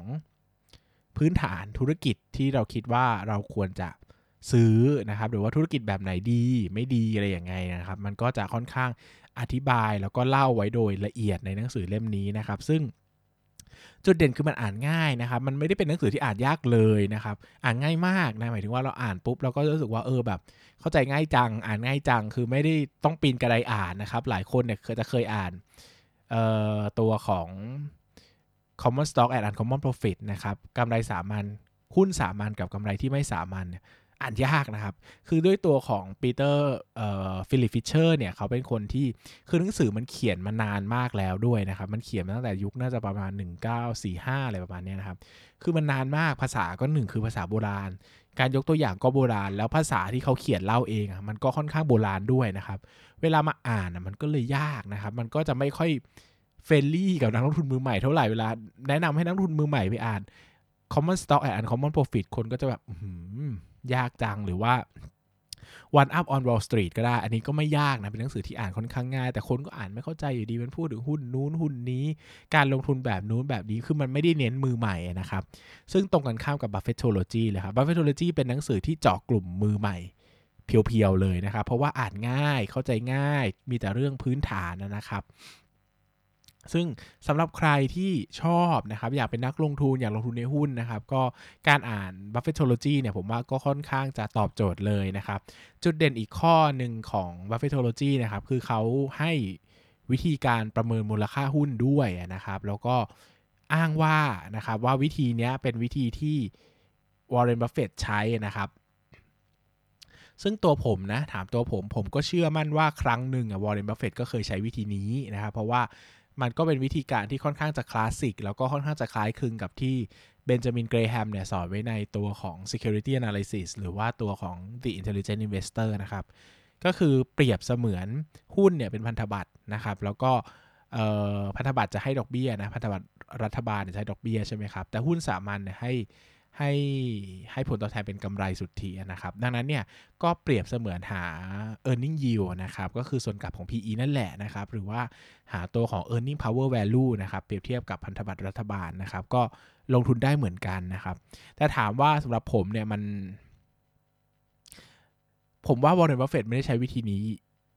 เท่าไหร่ในปัจจุบันนี้นักนะครับ เพราะว่าเราจะได้เจอเราจะได้เจอคำพูดหลาย ๆ ครั้งของวอร์เรนบัฟเฟตใน ใน the letter เอ่อ the letter to shareholder นะครับว่าเขาก็พูดถึง EV ต่อ EBITDA บ้างนะครับ พูดถึง PE บ้างนะครับ ดังนั้นเนี่ยแปลว่าวิธีการประเมินมูลค่าของ Warren Buffett เองเนี่ยมันก็ไม่ได้หยุดนิ่งอยู่ที่วิธี earning power value ตลอดไปนะครับ เขาก็คงพัฒนาวิธีใหม่ๆ หรือที่มันเหมาะดูมันเหมาะกับตลาดหุ้นมากขึ้นอะไรอย่างเงี้ยนะครับ ดังนั้นเนี่ยก็ถามว่าอ่านได้ไหมอ่านได้ครับ เป็นความรู้เป็นพื้นฐานความรู้ที่สำคัญ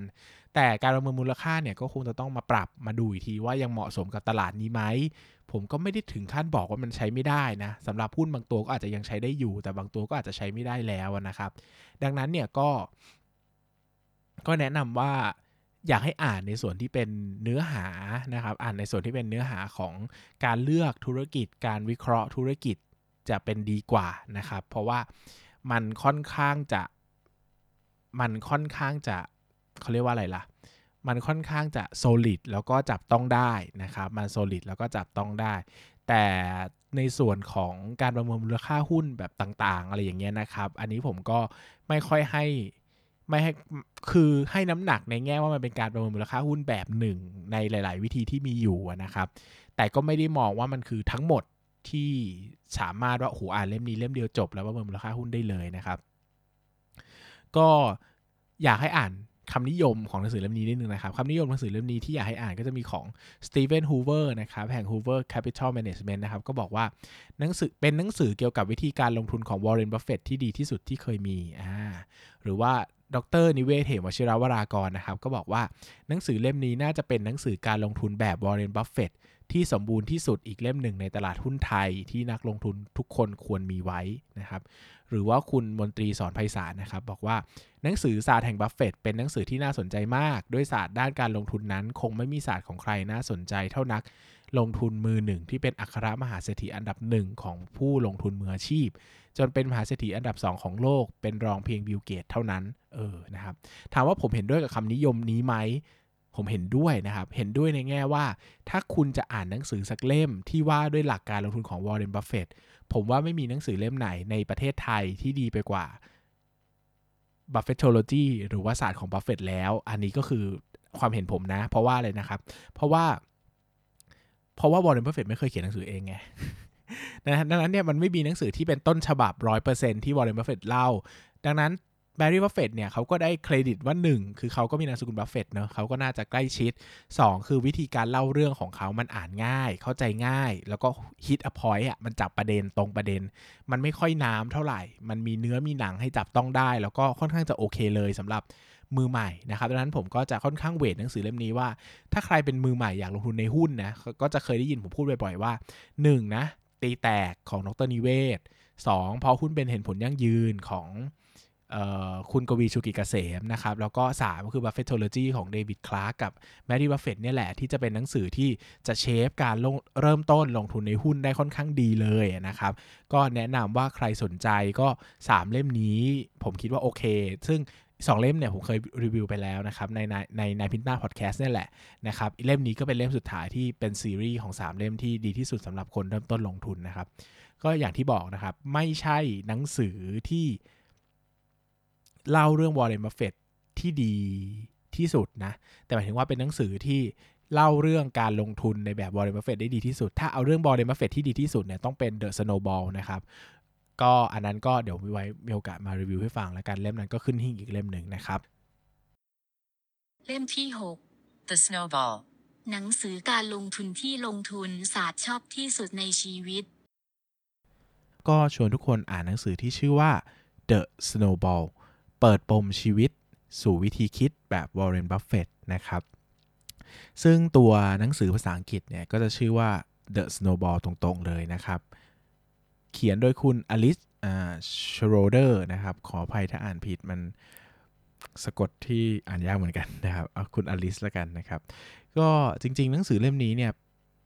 สำนักพิมพ์ในประเทศไทยเป็นหนังสือพิมพ์วีเลิร์นนะครับ ก็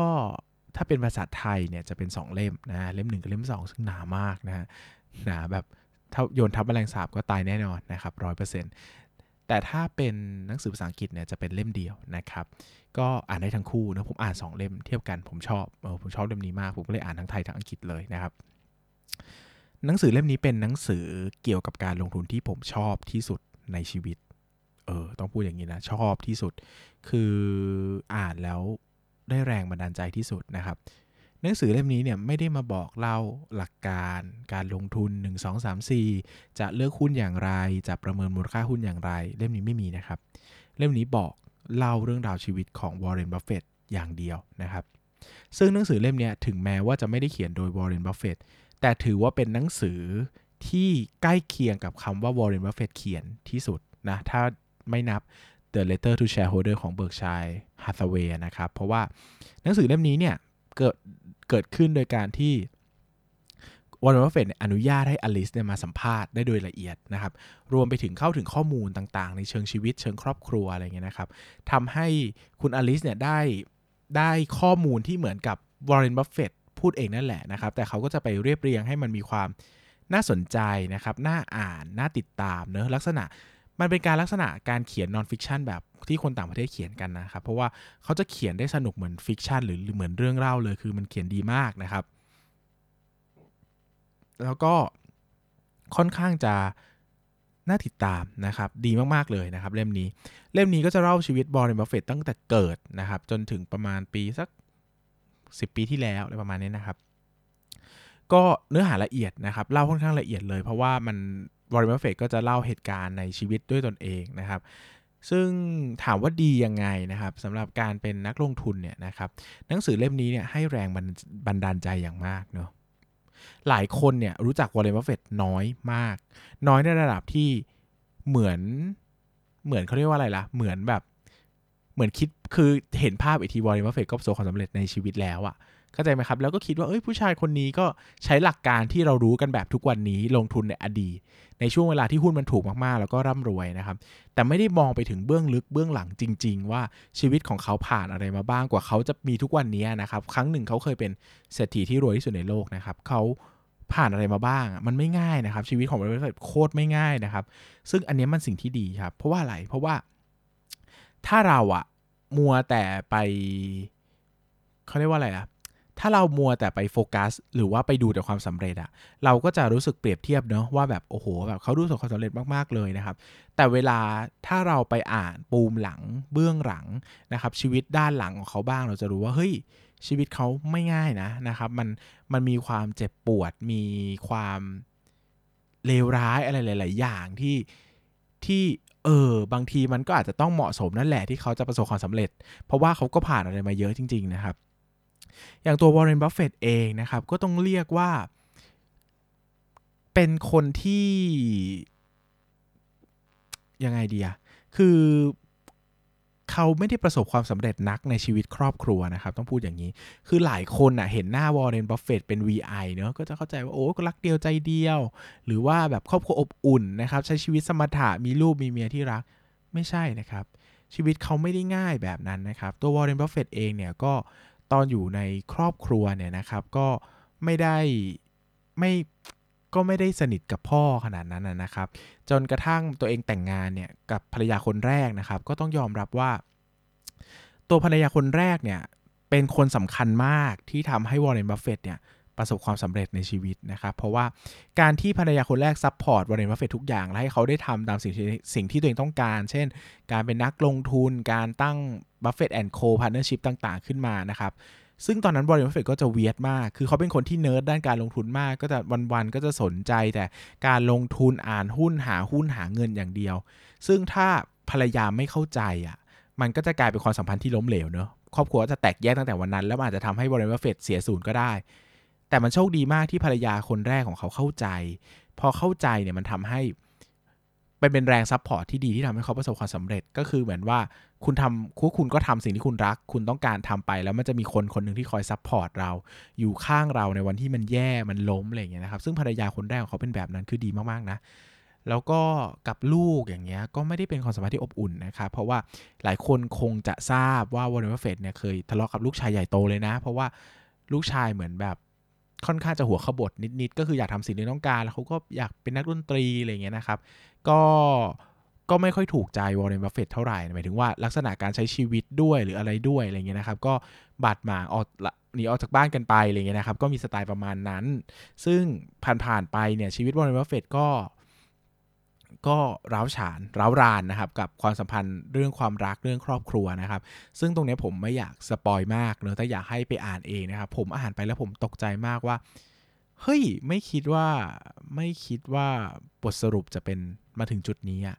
เออ มันแปลกประหลาดมากเลยนะว่า เป็นมุมชีวิตที่วอร์เรนไม่มีใครพูดถึงวอร์เรนบัฟเฟตด้านนี้เลยอะจนผมสงสัยว่าเล่มนี้มีคนอ่านหรือเปล่าวะหมายถึงว่าในในประเทศไทยนะโอเคในต่างประเทศคงมีคนอ่านแหละในประเทศไทยมีคนซื้ออ่านจนจบเล่มสองเปล่าวะเพราะว่ามันเป็นเรื่องราวที่ไม่เป็น content ที่ไม่มีใครเคยพูดถึง ไม่มีใครเคย mention ว่าเฮ้ยชีวิตจริงๆวอร์เรนบัฟเฟตทุกวันนี้เป็นยังไงอะเขาเจออะไรมาบ้างเขาจะมีทุกวันนี้นะครับหรืออาจจะเป็นด้านที่ไม่สว่างนักของเขาก็ได้ คนเลยไม่อยากพูดถึงนะครับตัดกลับมาเรื่องการลงทุนนะครับ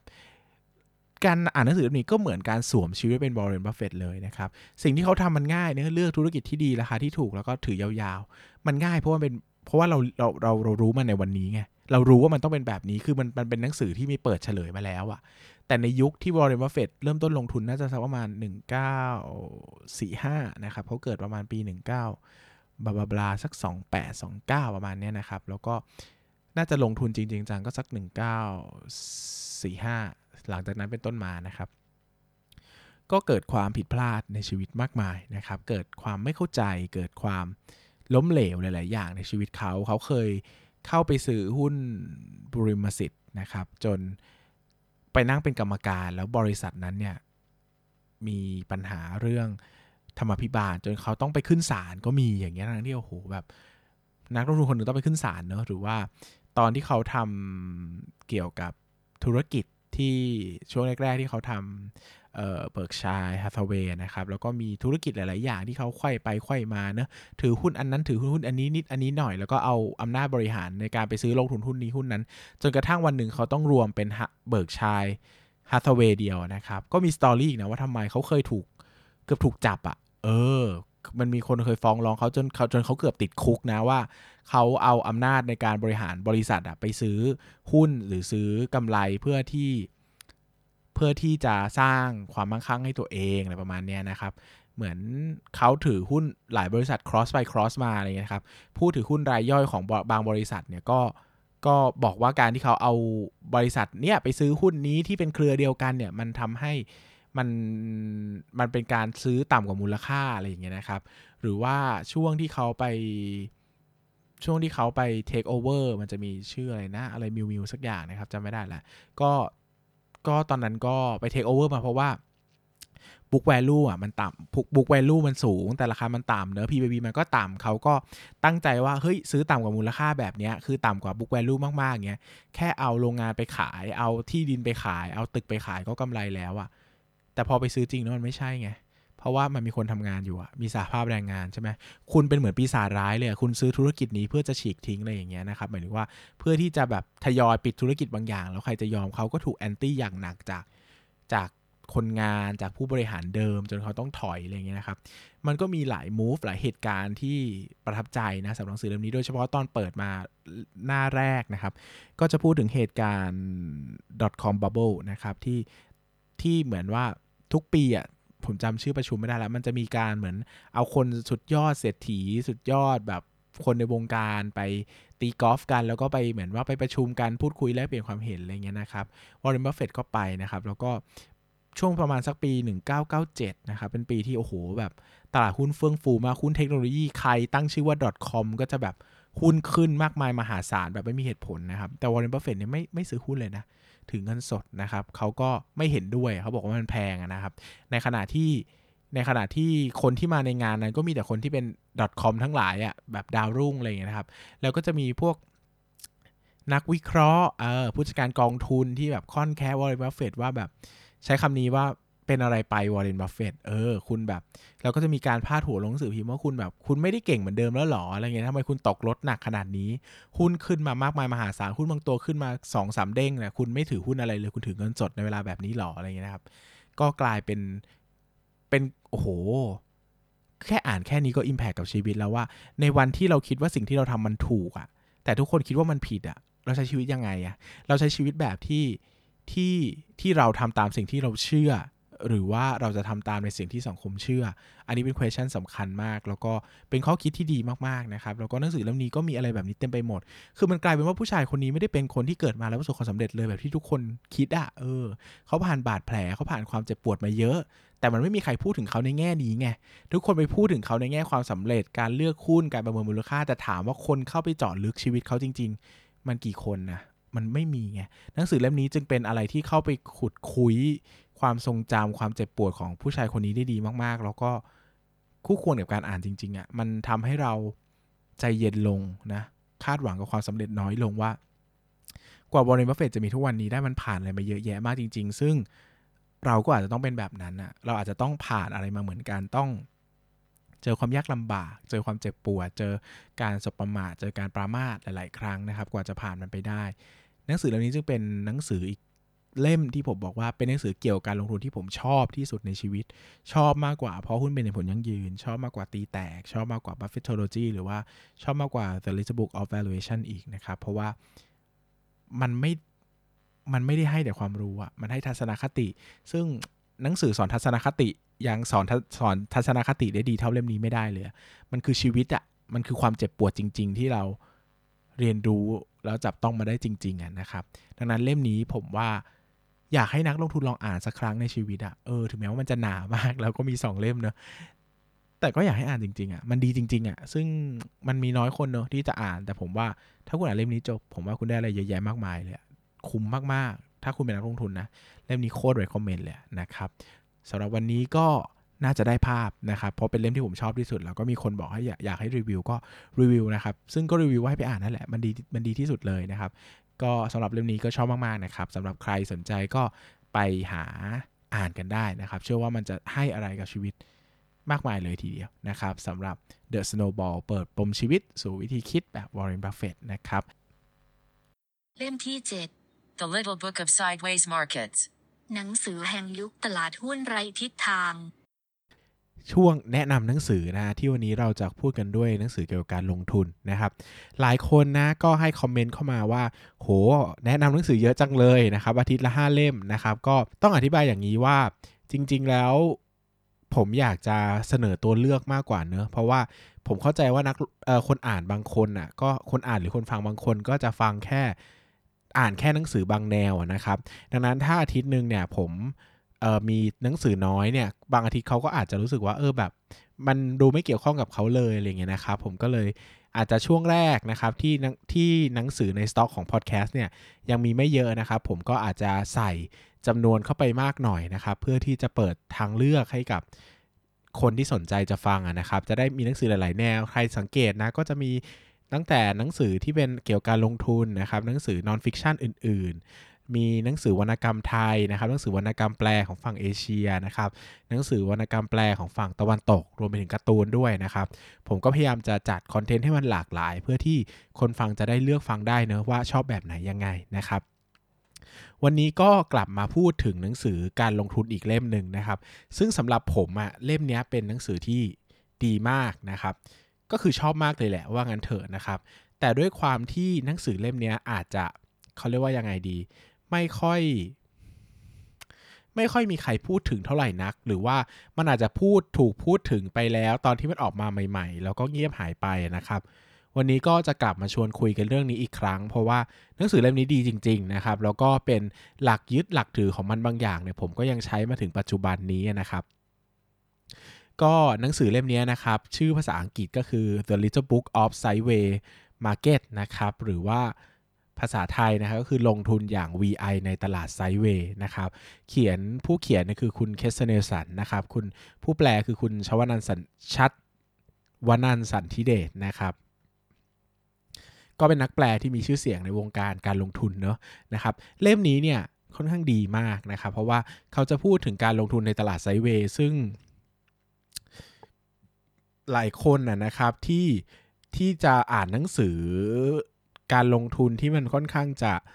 เก่าๆหน่อย เช่น แนวทางการลงทุนแบบเบนจามินเกรแฮมนะครับ แนวทางการลงทุนแบบวอร์เรนบัฟเฟตหรือว่าแนวทางการลงทุนแบบปีเตอร์ลินช์นะครับฟิลิปฟิชเชอร์อย่างเงี้ยนะครับ กลุ่มคนเหล่านี้เนี่ยความเชื่อจำนวนมากนะครับ ก็จะแนะนำให้ถือยาวนะครับ เนื่องจากตัวของ เรื่องราวโดยเฉพาะวอร์เรนบัฟเฟตเนี่ยเราจะเห็นได้ชัดเพราะว่าเขาอยู่ในตลาดมานาน แล้วตลาดที่เขาลงทุนมาเนี่ยมันเป็นตลาดขาขึ้นมาโดยตลอดนะครับตลาดอเมริกาเนี่ยมันขึ้นมาตลอดทางนะครับเขาก็ทำสามารถทำกำไรได้ง่าย ๆ โดยการซื้อหุ้นที่ดีมากๆ แล้วก็ถือยาวๆนะครับเพียงแต่ในปัจจุบันเนี่ยเราไม่ได้เห็นภาพตลาดขาขึ้นเป็นกระทิงอย่างยาวนานเท่าไหร่นะครับ เนื่องจากก็ปกติเนี่ย ตลาดหุ้นมันก็จะมีวัฏจักรของตัวเองนะครับ แล้วแต่ช่วงที่เกิดวิกฤตสับพรามเนี่ยที่จริง ๆ แล้วตลาดควรจะเละเทะกว่านี้มากนะครับ เราก็ได้รับการอัดฉีดเงินมาจาก QE นะครับหรือว่าการเอาง่ายๆ คือการพิมพ์เงินมาใช้นั่นเองนะครับ มันก็ทำให้ตลาดเนี่ยถูกฟีดด้วยสภาพคล่องอีกครั้งนะครับ ตลาดมันก็เลยลงไม่ได้ เพราะว่ามันมีเงินค้ำอยู่ แต่จะขึ้นก็ขึ้นลำบาก เพราะว่าหุ้น หลาย ๆ ตัวก็ไม่ได้มีผลประกอบการดี พอที่ราคาจะขึ้นได้นะครับ มันก็เลยกลายเป็นตลาดไซด์เวย์นะครับ ซึ่งการลงทุนในตลาดไซด์เวย์แบบนี้นะครับ การเลือกหุ้นรายตัวเนี่ยสำคัญมาก ๆ เลยนะครับ เพราะว่าถ้าเราเลือกหุ้นไม่ดีหรือว่าไปซื้อหุ้นเออไปซื้อทั้งตลาดเนี่ยตลาดไซเวย์ไม่ไปไหนก็แปลว่าเราก็ไม่มีผลตอบแทนด้วยนะครับ เพราะราคามันไม่ไปไหนเนาะดังนั้นหนึ่งเนี่ยเรื่อง stock selection เนี่ยสำคัญมาก ๆ นะครับ โดยหนังสือเล่มนี้เนี่ยก็จะให้หลักของ stock selection ไว้โดยเป็นตัวตัวเขาเรียกว่าตัวแปร 3 ตัวนะครับ ก็คือตัว Q นะครับ หรือว่า quantity นะครับคือคุณภาพ G หรือ growth นะการเติบโตแล้วก็ V นะครับ หรือ value valuation หรือมูลค่าพื้นฐานนั่นเองนะครับ ดังนั้นเนี่ยเวลาลงทุนเนี่ยมันก็ต้องประกอบด้วยคุณภาพการเติบโตและ valuation ด้วยนะครับ ซึ่งหลักการนี้เป็นหลักการที่ค่อนข้างจะโด่งดังมากนะครับ แล้วก็ใช้กัน โดยทั่ว ๆ ไปเลยนะครับ ซึ่งผมก็ไม่ทราบเหมือนกันว่าคุณเคสเนสันเนี่ยเขาเป็นคนเริ่มต้นคิดเป็นคนแรกหรือเปล่า หรือว่าจริง ๆ แล้วมันถูกใช้มาก่อนหน้านี้แล้วนะครับ อันนี้ก็ฟันธงไม่ได้เนอะแต่ผมเนี่ยมาเห็นจริงๆจังก็จากหนังสือเล่มนี้นะครับ แล้วก็ชอบมาก ๆ เลยนะครับ เพราะว่ามันต้องดูประกอบหลาย ๆ ด้านเนอะทั้งคุณภาพ ทั้งการเติบโต แล้วก็ทั้งเรื่องของมูลค่าพื้นฐานด้วยนะครับ ซึ่งสำหรับผมผมคิดว่าไอเดียนี้เนี่ยเป็นประโยชน์มาก ๆ นะครับ โดยเฉพาะใครที่ ลงทุนในช่วงนี้นะตลาดหุ้นไทยมันก็ดูไม่ค่อยได้ไปไหนมากนักนะครับ ก็จะดูไซด์เวย์อยู่แถวพันสองพันแปดเดี๋ยวขึ้นขึ้นลงลงแถวๆนี้นะครับ ถ้าใครซื้อแล้วถือยาวนะยกตัวอย่างเช่นแบบเออผมเข้าตลาดหุ้นในประมาณปี 2014 นะครับ ก็ปัจจุบันก็ 2020 แล้วนะ 6 ปีแล้วนะครับ ก็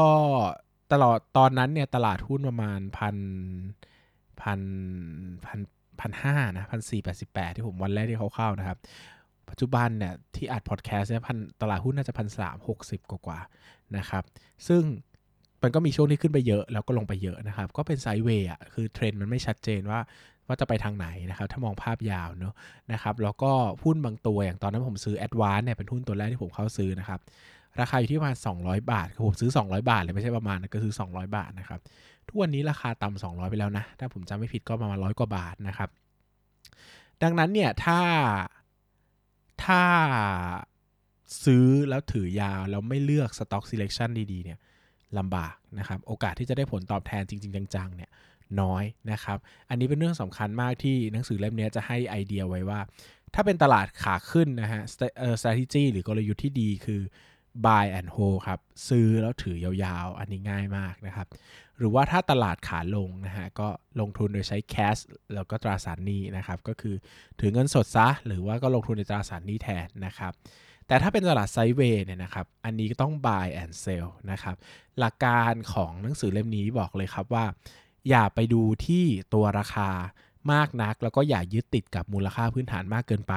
เช่น เราซื้อหุ้นนี้มา 10 บาท ตอนซื้อคำนวณไว้ว่า 20 แล้วนะว่ากับมูลค่าพื้นฐาน 20 20 ปุ๊บขายเลยอย่างเงี้ยหนังสือนี้ก็จะบอกว่าเฮ้ยจริง ๆ แล้วกำไรมันมีโอกาสเติบโตไงถ้ากำไรมันเติบโตนะมันมีโอกาสที่จะ revaluation ใหม่ หรือว่ามีโอกาสที่มูลค่าพื้นฐานเนี่ย จะเพิ่มไปอีกนะครับ ดังนั้นเนี่ยเขาจะให้โฟกัสในตัว PE มากกว่านะครับ ก็คือ price uh, to earning ratio นะครับ ก็เป็นตัวแปรหนึ่งที่ใช้ในการประเมินมูลค่าเนอะเขาก็จะให้บอกว่าซื้อตอน PE ถูกๆ แล้วไปขายตอน PE แพงๆ แบบนี้ดีกว่า เพราะว่าถ้ากำไรมันเติบโตได้ใช่ไหมครับ PE เนี่ย มันก็อาจจะเติบโตช้าหรืออาจจะคงที่ในขณะที่ราคาหุ้นขึ้นไปเนี่ย เราก็สามารถถือยาวๆได้เหมือนกันในระยะหนึ่งแต่อาจจะไม่ได้ยาวแบบตลาดขาขึ้นเนาะอาจจะไม่ได้ยาวเท่ากระทิงอะ่ะแต่นะครับแต่มันก็จะเป็นช่วงที่ยาวกว่าที่จะซื้อแล้วก็ประเมินเลยว่าเอ้ยเท่านี้ขายเลยนะครับ ดังนั้นเนี่ยเขาบอกว่าให้ให้ลดความสำคัญของลดความสำคัญของการยึดติดกับตัวเลขที่เป็น valuation ลงนะครับ แล้วกลับมาให้ความสำคัญกับ ตัวเลข PE ดีกว่าว่า เอ้ย จริง ๆ แล้วกำไรมีโอกาสโตนะนะครับ ซึ่งหลักๆ รวมๆ ของหนังสือเล่มนี้นะครับหนึ่งคือเขาพูดถึงเขาก็จะปรับ mindset เราเรื่องของตลาดไซเวย์ก่อนนะครับ ว่าจริง ๆ แล้วเนี่ยตลาดหุ้นเนี่ยมันไม่ได้มีมันไม่ได้มีแต่หมีกับกระทิงเนอะมันมีสิงโตขี้ขลาดด้วยก็คือตลาดไซเวย์นะครับ คราวนี้เนี่ย คือเขาก็จะปรับไอเดียเราก่อนว่าเฮ้ยเราอ่านแต่ตำราที่บอกให้ซื้อแล้วถือยาวเนอะเพราะว่าตำราตอนนั้นมันถูกเขียนในช่วงที่เป็นกระทิงแบบยาวนานเป็นร้อยปีอะตลาดหุ้นขึ้นมาเป็นร้อยปีนะครับ ดังนั้นในปัจจุบันเนี่ยพอมันตึงตัวเนี่ยการเข้าใจตลาดไซเวย์เนี่ยเป็นเรื่องสำคัญนะครับพอเข้าใจตลาดไซเวย์เป็นเรื่องสำคัญเนี่ยสิ่งที่เราต้องทำคืออะไร สิ่งที่เราต้องทำคือต้อง stock selection นะครับคือเลือกหุ้นที่ดีและน่าจะมีโอกาส ที่จะหากำไรได้ในตลาดแบบนี้นะครับ หมายถึงว่าตลาดไม่ไปไหนแต่หุ้นฉันจะไปได้อะไรอย่างนี้นะครับ ซึ่งก็ต้องดูตั้งแต่คุณภาพ quantity การเติบโต growth นะครับ แล้วก็ valuation นะครับ ซึ่งสุดท้ายแล้วเขาก็จะบอกว่า ซื้ออย่าอิน อย่ายึดติดกับการถือยาวถึงเวลาถ้าขายก็คือต้องขายดูจากอะไรครับ ดูจาก PE เป็นหลัก อย่ายึดติดกับ ตัว price อย่างเดียวนะครับ เพราะว่ามีโอกาสที่กำไรจะเติบโตได้ ดังนั้นก็ซื้อหุ้นตอน PE ต่ำๆแล้วก็ไปขายตอน PE สูงๆนะครับ ถ้ากำไรมันยังเติบโตอยู่ก็ยังถือต่อไปนะครับ อันนี้คือคอนเซปต์โดยภาพรวมของ The Little Book of เอ่อ Sideways Market นะครับ แต่ก็ แปลไทยนะ คือลงทุนอย่าง VI ในตลาด sideway ซึ่งแปลดีนะครับ อ่านง่ายเข้าใจนะครับ ก็จริง ๆ แล้วคอนเซปต์ภาพรวมเป็นแบบนี้ แต่ผมก็ยังชักชวนว่าให้ไปอ่านอยู่ดี เพราะว่าเล่มมันไม่หนาเลยครับ เล่มมันแค่กี่หน้าอีก 200 กว่าหน้าเองนะครับ232 หน้าอ่านตั้งใจอ่านนะ วันเดียวก็จบแล้วนะครับ แล้วหนังสือเล่มนี้ถือสำหรับผมถือว่าเป็นหนังสือที่ดี แล้วคือผมมาอ่านหนังสือเล่มนี้ตอน ประมาณปี 2016 นะ ก็คือปีที่ออกมาใหม่ ๆ เลยนะครับ คือตอนนั้นเนี่ยผมก็อ่านหนังสือลงทุนมาแล้วหลายสิบเล่มนะ แต่เล่มนี้ก็ยังให้มุมมองใหม่ๆ ด้านการลงทุนต่อผมได้อยู่ดี ซึ่งผมว่าเนี่ยเป็นเรื่องที่เจ๋งนะครับ ถ้าคุณอ่านหนังสือมาเป็น 10บสเล่มแล้วอะแต่หนังสืออะที่คุณอ่านอะ มันยังให้ไอเดียใหม่กับคุณอีกอะเฮ้ย นั่นแปลว่ามันเจ๋งแล้วอะมันมีอะไรใหม่ที่คุณเรียนรู้ได้ เรียนรู้ได้จากหนังสือเล่มนั้น ซึ่งหนังสือเล่มนี้ผมว่ามันให้ภาพที่ค่อนข้างจะเป็นปัจจุบันมากๆนะครับ คือมันไม่ได้ไปอินกับเรื่องในอดีตจนมากเกินไป จนที่เราจะมองภาพมันอดีต คือหลายคนจะถามว่า เอ้ย ปัจจุบันยังลงทุนเหมือนยุควอร์เรนบัฟเฟตได้ไหมนู่นนั่นก็บอกว่า เฮ้ย งั้นอ่านเล่มนี้ ลงทุนอย่าง VI ในตลาด sideway นะครับ คุณจะได้เข้าใจภาพ อีกภาพหนึ่งนะฮะที่ผมคิดว่ามันเป็นเรื่องราวที่สำคัญมาก ๆ เลยสำหรับการลงทุนในยุคปัจจุบันนะครับสำหรับเล่มนี้ก็ very recommend นะครับว่าอยากจะชักชวนนักลงทุนในหุ้นไปอ่านกันนะครับเราจะเห็นภาพความสำคัญเลย แล้วก็จะมีอคติเรื่องการถือยาวลดลงนะครับจะกล้าขายหุ้นมากขึ้น หนังสือเล่มนี้ก็จะกล่อมกล่าวให้เรากล้าขายหุ้นจริง ๆ นะครับฝากไปด้วยกับหนังสือที่ชื่อว่าลงทุนอย่าง VI ในตลาดไซเวย์ครับเล่มที่ Why mode matters. ความลับของบริษัทผู้ชนะ ก็ชวนทุกคนมาอ่านหนังสืออีกเล่มหนึ่งที่ก็ดีมาก หลายคนบอกว่า เฮ้ย หยุดป้ายยาได้แล้วนี่ดีมากมาทุกสัปดาห์แล้วนะนะครับ อันนี้ก็น่าจะเป็นเล่มที่ 37 ซึ่งเนาะมันเอามารีวิวมันก็ต้องมีอะไรบางอย่างแหละนะ ส่วนใหญ่ก็ชอบนั่นแหละก็เลยมารีวิวนะครับ ซึ่ง หนังสือหุ้นนี่ได้เจอเป็นอีกเป็น 10บสเล่มครับ อยู่กันยาวๆ อยู่กันนานๆ จนปีหน้าก็ยังมีมารีวิวอีกเพราะหนังสือหุ้นดีๆ มีเยอะมากที่ผมชอบนะครับ วันนี้นะฮะชื่อหนังสือที่ผมอยากจะชวนทุกคนอ่านมีชื่อว่าหุ้นดีต้องมีปราการนะครับ ชื่อภาษาอังกฤษชื่อว่า Why Mode Matter นะครับเขียนโดยคุณ Heather b i l e n นะครับแล้วก็คุณ Elizabeth Collins นะครับผู้แปลคือคุณปันวิท นันทะโชคเนตินันนะครับ โดยสำนักพิมพ์ Capital นะฮะ ถ้าจำไม่ผิด เออ Capital Publishing ถูกด้วยนะครับชื่อเรื่องต้นฉบับก็คือ Why Mode Matter นะฮะ The Morning Star Approach to Stock Investing นะครับ เรื่องนี้นี่ชอบมากนะ บอกเลยเล่มนี้ชอบมาก หลายคนบอก เนี่ย มึงชอบทุกเล่มเลยนะมึงชอบทุกเล่มเลยแล้วกูตามอ่านไม่ถูกเลยเอ่อถ้าถ้าถ้ามีหลุดผมอาจจะมีคำคำว่ากูมึงอะไรเงี้ยเนอะถ้ามันเป็นแบบบทสนทนาบางทีมันก็ได้อารมณ์กว่าใช่ไหมนะครับหรือว่าคำว่าเชี่ยอเงี้ยมันก็เป็นมันเป็นอารมณ์ของผมตอนที่มันอ่านจริง ๆอะนะครับผมก็พยายามจะไม่ได้หยาบคายมากนะ แต่แบบว่าคำบางคำมันก็เออแบบเดี๋ยวมันจะไม่เข้าใจอารมณ์ผมนะนะครับ ก็เออกลับมาว่าเนี่ยแบบก็บอก ก็ชอบไปหมดอะจะตามอ่านได้ยังไงนะครับ ก็ลองลองฟังเนื้อหาด้วยแล้วกันว่ามันเกี่ยวกับอะไรเนี่ย ตัว Why Mode Matter เนี่ยอ่านยากเหมือนกันนะ ต้องยอมรับว่ายากระดับหนึ่งเพราะว่ามันไม่ได้ยากด้วยเนื้อหานะมันยากด้วยการจัดเรียงอะผมว่าตัวหนังสือมันแน่นไปหน่อยนะครับแล้วเล่มมันก็หนา 368 หน้าแล้วมันก็ตัวแน่นๆเนาะนะครับแล้วก็มีตัวอย่างที่เป็นภาษาแบบตัวตัวอย่างหุ้นต่างประเทศที่เราอาจจะไม่ถนัดแต่ด้วยเนื้อของมันเนี่ยผมว่าโคตรดีนะครับ โคตรดีจริง ๆ นะฮะ Why Mode Matter เนี่ยเป็นเรื่องราวของ Morning Star นะครับ The Morning Star เนี่ยเขาก็ไปทำงานวิจัยมาว่าหุ้นแบบไหนเนี่ยที่จะมีความสามารถในการแข่งขันในระยะยาวใช่ไหมครับ คือตัวของ Warren Buffett เองเนี่ยเขาจะชอบพูดว่าหุ้นดีต้องมีคูซื้อหุ้นต้องมีโหมดอะไรประมาณนี้นะครับ ก็คือมี durable competitive advantage นะครับ ซึ่งตัวของ The Morning Star เนี่ยก็ไปทำงานวิจัยเพื่อหา DNA ของการเป็น หุ้นที่มีปราการหุ้นที่มันดี หุ้นที่มีความสามารถในการแข่งขันอย่างยั่งยืนเนี่ยหรือ durable competitive advantage เนี่ยขึ้นมานะครับเขาก็นิยามมานะครับเขาก็นิยามมาว่าเอ้ยไอ้แล้วไอ้ durable competitive advantage คืออะไรนะครับ ก่อนอื่นต้องเข้าใจคำว่า competitive advantage ก่อนหรือความสามารถในการแข่งขันนะครับ ความสามารถในการแข่งขันเนี่ยในของ The Morning Star เนี่ยเขาก็นิยามว่า ความสามารถในการแข่งขันก็คือความสามารถที่บริษัทเนี่ยจะสร้างผลตอบแทนจากเงินลงทุนได้มากกว่าเงินที่ลงทุนไปนะครับ โดยเขาจะเปรียบเทียบตัวแปร 2 ตัวนะครับ ผลตอบแทนจากการลงทุน ผลตอบแทนจากการลงทุนเนี่ยเขาให้ ROIC นะครับ หรือว่า Return on Invest Capital นะครับ อันนี้คือผลตอบแทนนะครับ ส่วนเงินลงทุนเนี่ยเขาจะใช้ WACC นะครับ Weighted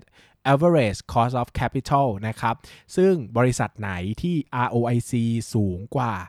WACC เนี่ย ก็แปลว่าเป็นบริษัทที่มีเอ่อมี competitive advantage หรือว่ามีความสามารถในการแข่งขัน แต่ถ้าบริษัทไหนมี ROIC สูงกว่า WACC ยาวนานต่อเนื่องเกิน 20 ปีครับ เขาจะเรียกว่าหุ้นแบบนี้หรือบริษัทนี้มี DCA หรือว่ามี durable competitive advantage นั่นเองนะครับ วงเล็บ DCA นี้ไม่ใช่ Dollar Cost Average ที่ซื้อถั่วเฉลี่ยนะครับนะนะครับ DCA เหมือนกันแต่คนละความหมายนะครับ โดย The Morning Star เนี่ยครับเขาก็จะจัดรายการมาให้ว่า เฮ้ย ตัวของธุรกิจที่มีโหมดเนี่ยหรือว่าไอ้มี durable competitive advantage เนี่ยนะครับจะต้องมีลักษณะอย่างไรบ้าง หรือว่าพอจะมีอะไรที่เป็นจุดบอกได้ไหมว่าเฮ้ยอันนี้แหละคือโหมด หรือว่าตัวปราการของธุรกิจที่จะช่วยสร้างผลตอบแทนให้เขาได้นั่นเองนะครับ ก็แบ่งแยกออกมาได้ 5 อย่างด้วยกันนะครับ5อย่างเนี่ยเดี๋ยวผมขอพูดไปช้าๆที่ละอย่างนะครับ ก็จะมี ไม่ก็ไม่ช้าอะก็เร็วนะครับ อย่างแรกก็คือเรื่องของ intangible asset นะครับ หรือว่าสินทรัพย์ไม่มีตัวตน เช่นแบรนด์ของบริษัท เช่น know how ความรู้ของบริษัท หรือว่าพวกสิทธิบัตรใบอนุญาตต่างๆอะไรพวกนี้นะครับ ที่จะเป็นจุดที่ทำให้บริษัทนี้มีความสามารถในการแข่งขันที่ยั่งยืนนะครับ ยกตัวอย่างง่าย ๆ เช่น Starbucks อย่างเงี้ยนะครับ ที่ เรากินกาแฟกันนะสมมติ สมมติมีคนมาขายแก้วใบหนึ่งให้เราราคาร้อยบาท เราอาจจะไม่ซื้อ แต่ถ้าเป็นแก้วปั๊มตา Starbucks ร้อยบาท เราอาจจะซื้อเนาะแบบนี้แปลว่าแบรนด์มันมีมูลค่าในตัวเองเนาะเพราะว่ามันสามารถเพิ่มมูลค่าให้สินค้าและบริการได้จริง ๆ นะครับ อันนี้คือเรื่องของ intangible asset หลักๆ ก็จะมีเรื่องของแบรนด์นะครับเรื่องของ know how ความรู้นะครับแล้วก็เรื่องของใบอนุญาตสิทธิบัตรสิทธิ์ต่างๆนะครับ อันที่ 2 คือ cost advantage นะครับหรือความได้เปรียบเชิงต้นทุนนะฮะเช่นบางบริษัทอาจจะได้รับต้นทุนสินค้าบางอย่าง ถูกกว่าปกติเออนะครับอย่างเช่น LT อย่างเงี้ยนะครับเช่าที่จากกรมราชพัสดุ ซึ่งก็ได้ราคาเป็นรัฐวิสาหกิจนะถ้ามีเอกชนมาแข่งขันก็อาจจะทำไม่ได้นะครับหรือว่า cost advantage บางอย่าง เช่น บางบริษัทอย่างเงี้ยนะครับมีมีอัตราการผลิตสูงสูงนะครับก็เกิด economy of scale หรือการประหยัดจากขนาด ก็ ต้นทุนเฉลี่ยต่อขวดหรือต่อชิ้นที่ผลิตเนี่ยก็ถูกกว่าเจ้าเล็กๆ แบบนี้เป็นต้นนะครับ อันนี้ก็เป็นการได้เปรียบเชิงต้นทุนนะฮะอันที่ 3 คือ switching cost นะครับหรือต้นทุนในการเปลี่ยนย้ายเนาะเขาบอกว่าแบบธุรกิจไหนที่ถ้าผู้บริโภคเนี่ยจะเปลี่ยนไปใช้แบรนด์อื่น ยี่ห้ออื่นเนี่ยแล้วมีต้นทุนมากๆเนี่ยแบบนั้นเนี่ยก็ไม่ดีนะครับ มากๆแบบนั้นก็จะดีต่อธุรกิจนั้น แต่ไม่ดีกับธุรกิจอื่นนะครับ ยกตัวอย่างเช่นพวกเเครื่องมือผ่าตัด เครื่องมือแพทย์ทั้งหลายเนี่ยเขาจะมีตัวซอฟต์แวร์นะครับซอฟต์แวร์ที่ใช้ในการเรียนหมายถึงว่าเหมือนคล้ายๆกับที่เอ่อวินเอ่อโทรเอ่อคล้ายๆกับที่ คอมพิวเตอร์ต้องมี Windows ใช่ไหมครับเครื่องมือผ่าตัดก็จะมีซอฟต์แวร์ของตัวเอง ซึ่งซอฟต์แวร์พวกนี้เนี่ยหมอหรืออะไรเงี้ยเขาจะใช้จนชินมือจนถนัดจนมั่นใจว่าเขาจะผ่าตัดได้แม่นยำนะครับ ถ้ามีบริษัทซอฟต์แวร์ใหม่มาแข่งขันอะถามว่าทำได้ไหมก็ได้อะแต่หมออะที่จะต้อง switching course ไปเรียนใหม่ เข้าใจใหม่ เริ่มต้นหัดทักษะใหม่อะเขาก็อาจจะไม่คอมฟอร์ตหรือเขาก็อาจจะไม่รู้สึกดีที่จะเปลี่ยนแปลงนะครับ ก็เป็น switching cost ที่แพงมากเป็นต้นนะฮะ ต่อไปขนาดมีประสิทธิภาพนะครับหรือ efficient scale นะครับก็คือขนาดประสิทธิภาพก็คือหมายถึงว่าตัวของธุรกิจเนี่ยมันไปอยู่ในพื้นที่หรือทำเลที่เขาเหมาะที่จะมีธุรกิจเพียง 1 เจ้าหรือ 2 เจ้าคือมีเยอะกว่านี้ไม่ได้ มันจะแข่งกันจนไม่มันจนไม่เหลือกำไร คือคนที่เข้ามาใหม่ก็จะไม่อยากเข้า เพราะว่ารู้ว่าเข้ามาสุดท้ายก็แข่งกันจนเละเทะนะครับ ยกตัวอย่างเช่น ท่อส่งน้ำมันนะท่อส่งน้ำมันต่าง ๆ อย่างเงี้ยนะครับที่ พื้นที่หนึ่งก็อาจจะมีท่อส่งน้ำมันแค่เจ้าเดียวอะ่ะจะมีหลายเจ้าทำไมใช่ไหมครับ เพราะว่าแหมมันก็ supply demand มันก็มีอยู่เท่านี้นะครับ มาแย่งกันมันก็อาจจะทำให้ตัวกำไรลดลงไปอีกเนอะคนที่เข้ามาใหม่ก็ขาดทุน คนเก่าก็ขาดทุนก็ไม่มีอะไรดีนะครับ ดังนั้นเนี่ยธุรกิจหลาย ๆ อย่างเนี่ยมัน fitting ไว้ด้วยขนาดด้วยการที่ demand ของผู้บริโภคเนี่ยมันขยายขนาดไม่ได้แล้ว มันก็อยู่ประมาณนี้แหละ มันก็ไม่ได้เติบโตเท่าไหร่หรอกยกตัวอย่าง ตัวอย่างที่ผมชอบยกบ่อยๆในตลาดทุนไทยก็จะเป็นตัวของ SGF นะครับ SPF นะครับ หรือว่าสนามบินสมุยอย่างเงี้ยที่สมุยก็ไม่น่ามี 2 สนามบินไหมเข้าใจไหมขนาดกรุงเทพยังมีแค่ 2 สนามบินเลย คือถ้าไปอยู่สมุยก็คงมีสนามบินเดียว ใครจะไปสร้างอีกสนามบินหนึ่งถูกไหม เพราะว่ามันก็คงจะขาดทุนกันเละเทะทั้งสองเจ้า ก็คงไม่มีใครเขาอยากจะเข้าไปแข่งขันนะครับ แบบนี้ก็เรียกว่า efficient scale สุดท้ายนะครับก็คือ network effect หรือพลังของเครือข่ายก็คือ การที่มีผู้ใช้บริการมากขึ้นน่ะมันก็จะส่งเสริมให้มีผู้ใช้บริการมากขึ้น สร้างความแข็งแกร่งให้กับตัวธุรกิจเองนะครับหมายถึงว่าธุรกิจยิ่งใหญ่ยิ่งดียกตัวอย่างเช่น Facebook อันนี้ชัดมาก คือวันนี้สมมติมีโซเชียลมีเดียใหม่เปิดขึ้นมาแล้วเราจะเล่น เราก็อาจจะไม่เล่น เพราะว่าอะไรครับ เพราะว่าก็เพื่อนเราไม่เล่นอะเออเพื่อนเราไม่เล่นแล้วไปเล่นกับใครเนี่ยไปเล่นกับอากาศหรออะไรเงี้ยมันก็ไม่มีอะไรให้เล่นถูกไหมดังนั้นพวกโซเชียลเน็ตเวิร์กเนี่ยแสดงเห็นชัดสำคัญของ Network Effect มากครับ ไม่ว่าจะเป็น YouTube Twitter Facebook นะครับ TikTok เนี่ยเพิ่งมาใหม่นะครับ เราจะเห็นว่าไออินสตาแกรมเนี่ยผู้ชนะมีไม่กี่คนครับ เพราะว่าอะไรเพราะว่าคือคนที่จะเล่นเนี่ยมันมีไม่ได้เยอะขนาดนั้นไง ดังนั้นเนี่ยการที่โซเชียลมีเดียเล็ก ๆ จะอยู่รอดเนี่ยคือมันต้องมีคนเล่นด้วยสมมติผมเล่น แต่เพื่อนผมไม่เล่นอะผมก็ไม่อยากเล่น ผมรู้จะไปคุยกับใครถูกไหมยกเว้นเราเป็นแอคหลุม เราไปตามเรื่องนู่นนี่นั่น แล้วก็ไม่ได้ต้องการคุยกับ มนุษย์ที่เป็นคนรอบตัวเราเราอยากไปสนใจเรื่องอื่นแบบนั้นก็ได้อะไรเงี้ยนะครับ แต่ถ้าเราเอาไปความเป็นโซเชียลมีเดียใช่แบบสังคมออนไลน์อย่างเงี้ยนะครับ Network Effect ก็สำคัญมากนะครับ เพราะว่าทุกวันนี้ถ้าคุณจะชนะ Facebook ได้คือคุณต้องไมเกรด คนที่เล่น Facebook ไปเล่นที่อื่นอะ่ะ มันต้องเป็นเหตุผลสำคัญมากที่ไม่รู้ว่าอะไรอะ่ะเออ นะครับ ดังนั้นก็ยากนะครับที่จะชนะ Network Effect เหล่านี้ได้ ซึ่งอันเนี้ยเขาก็จะรวบรวมมาประมาณนี้นะครับก็จะบอกเหตุผลนู่นนี่นั่น แล้วก็ยกตัวอย่างอธิบาย อ่านแล้วก็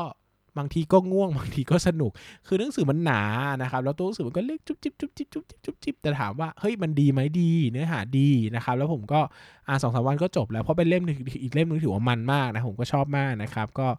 แนะนำว่าเออนะครับลองอ่านดูนะครับลองหาดู ซึ่งเขาก็จะมีพูดถึง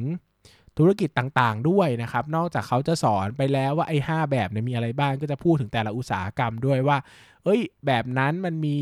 ความสามารถในการแข่งขันที่ยั่งยืนไหมนะนะครับ มันมากหรือน้อยอย่างไรนะนะครับ ก็สามารถเข้าไปอ่านได้เล่มนี้ดีอะ่ะ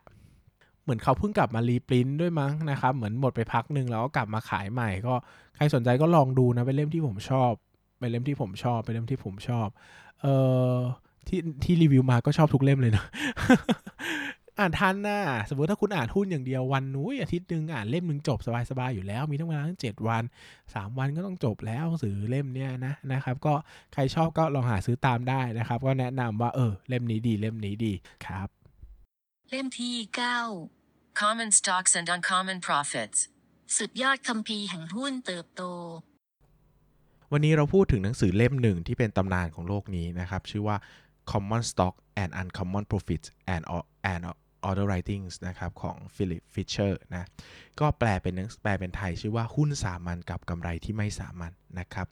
ใครที่เป็นนักลงทุนในหุ้นนะเล่มนี้ถือว่าเป็นอีกหนึ่ง The Must ที่ต้องอ่านนะครับ เขียนโดยฟิลิปฟิชเชอร์นะแปลโดยดรนิเวศเหมวชิรวรากร ซึ่งตัวดรนิเวศเหมวชิรวรากรก็ทราบกันดีอยู่แล้วว่า เป็นนักลงทุน มือต้นๆของนือหนึ่งเลยละของประเทศไทยในด้านชื่อเสียงเนาะนะครับต้องเล่าแบ็กกราวอย่างนี้ก่อนว่าในสมัยก่อนเนี่ยนะครับในสมัยก่อนเนี่ยช่วงยุคเริ่มต้นของ fundamental analysis หรือว่ายุค value investing นะครับนักลงทุนที่เป็นบิดา เป็นพระบิดาของ value investing หรือเป็นพระบิดาของการลงทุนแบบเน้นคุณค่าพื้นเน้นเน้นมูลค่านะครับ ก็คือชายที่ชื่อว่า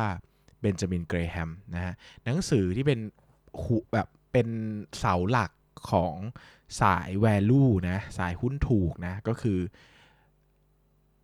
The Intelligent Investor อ่านั่นคือเสาหลักเลยต้องอ่านเล่มนี้ใช่ไหมครับ แต่พอมาเป็นฝั่งของมันก็อยู่มานานมากนะ อยู่มาเป็นแบบ 10 10ปีนะ ก็ทุกคนก็ซื้อแต่หุ้นถูกหุ้นถูกนะครับ จนมีชายคนหนึ่งนะที่ปที่ปฏิวัติโลกของการลงทุนแบบเน้นคุณค่านะครับ ก็คือฟิลิปฟิชเชอร์ฟิลิปฟิชเชอร์เนี่ยก็เป็นคนที่เรียกถ้าให้เรียกก็จะเรียกว่าเป็นบิดาแห่งหุ้น growth คือเป็นตำนานของหุ้นเติบโตเลยนะครับ แล้วเขาก็จะเขียนหนังสือเกี่ยวกับหุ้นเติบโตออกมา นั่นก็คือ Common Stock and Uncommon Profit ซึ่งเล่มนี้ถือว่าเป็น The Must นะ ผมอยากให้นักลงทุนอ่านนะครับ ซึ่งเนื้อหาข้างในเออเนื้อหาข้างในเนี่ย ถึงแม้ว่านะถึงแม้ว่าหลายสิ่งหลายอย่างที่ฟิลิปฟิชเชอร์เขียนอะ่ะเออมันจะเป็นเรื่องราวที่ที่ปัจจุบันอะ่ะมันก็พัฒนาไปไกลระดับหนึ่งแล้วเออแต่ผมอยากให้ทุกคนอะกลับไปย้อนดูตั้งแต่พื้นฐานว่า เอ้ย once ในวันที่โลกมันเริ่มต้นหาหุ้นเติบโตกันเนี่ย มันหากันแบบไหนมีหลักคิดกันอย่างไร แล้วอะไรพัฒนากลายมาเป็น พื้นฐานในปัจจุบันได้บ้าง เออ เหมือนคุณลองไปปรับปรุงพื้นฐาน อ่านพื้นฐานก่อนว่าเขาคิดกันอย่างไร อาจจะได้มุมมองอะไรใหม่ ๆ ที่เหมือนบางทีก็เป็นเหตุผลนะว่าทำไมเราต้องเรียนแบบ บวกลบเลขก่อนที่จะไปเรียน เอ่อทำไมเราต้องเรียนบวกลบเลขก่อนที่เราจะไปเรียนสมการเชิงเส้นใช่ไหมเพราะว่าถ้าเรายังบวกลบเลขไม่เป็น มันก็พื้นฐานไม่แข็ง แต่ไปเรียนสมการเชิงเส้นเลยได้ไหม ก็เรียนได้แหละถ้าพยายามจะเรียนกันจริงๆอะ่ะ แต่ถามว่ามันจะแข็งแรงไหม มันอาจจะไม่เข้าใจปัจจัยบางอย่างอะไรอย่างเงี้ย หรือว่าเราเรียนโครงสร้างอะตอมทำไมทำไมเราไม่เรียนเออแบบ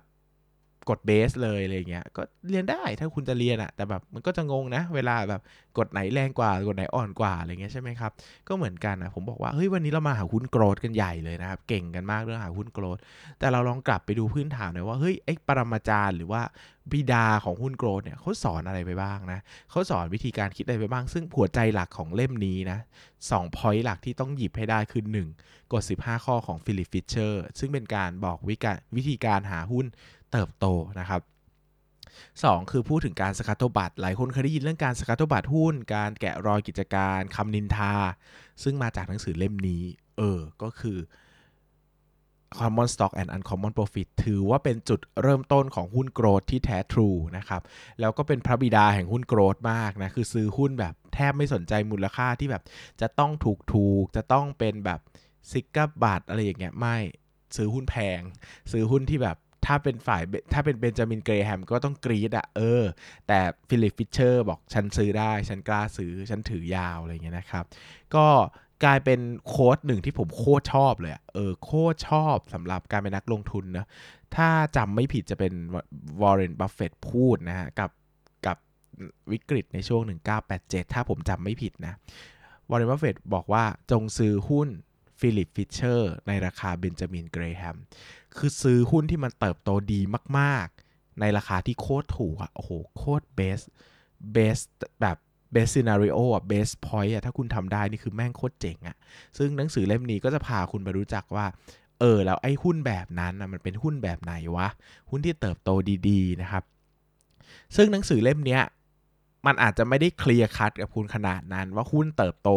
มันเป็นแบบไหน อาจจะไม่ได้แบบไม่ได้เหมือนหนังสือระดับปัจจุบันนี้ที่มันบอกเล่าละเอียดละเอียดนะให้ตรงนู้นตรงนี้ แต่มันเป็นจุดเริ่มต้นของทุกอย่างไปอ่านมันก็จะได้คอนเซปต์ตั้งแต่พื้นฐานเลยว่าคุณควรจะไปคุยกับผู้บริหารถ้าถ้ามีโอกาส คุณคุณจะไปคุยกับ stakeholder นะ ถ้ามีโอกาส รายได้ควรจะเติบโตนะ ยอดขายควรจะเติบโตนะ ตลาดควรจะเติบโตนะ